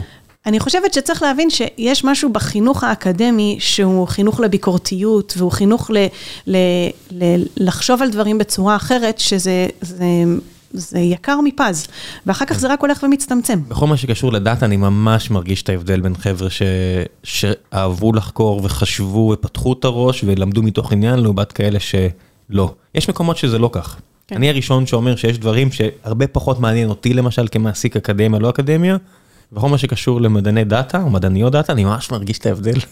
ממש, אני, צר לי להגיד את זה, אבל אני ממש מרגיש את ההבדל בין אנשים רציניים לכאלה שרק רצו להעביר את הזמן. כן. זה מה יש. תענוג. טוב, תודה רבה רבה רבה רבה לך. תודה לך, היה כיף. אנחנו צריכים לעשות את זה עוד פעם, יש לי כל כך הרבה דברים שלא הספקתי לשאול. בשמחה. ביי ביי. להתראות.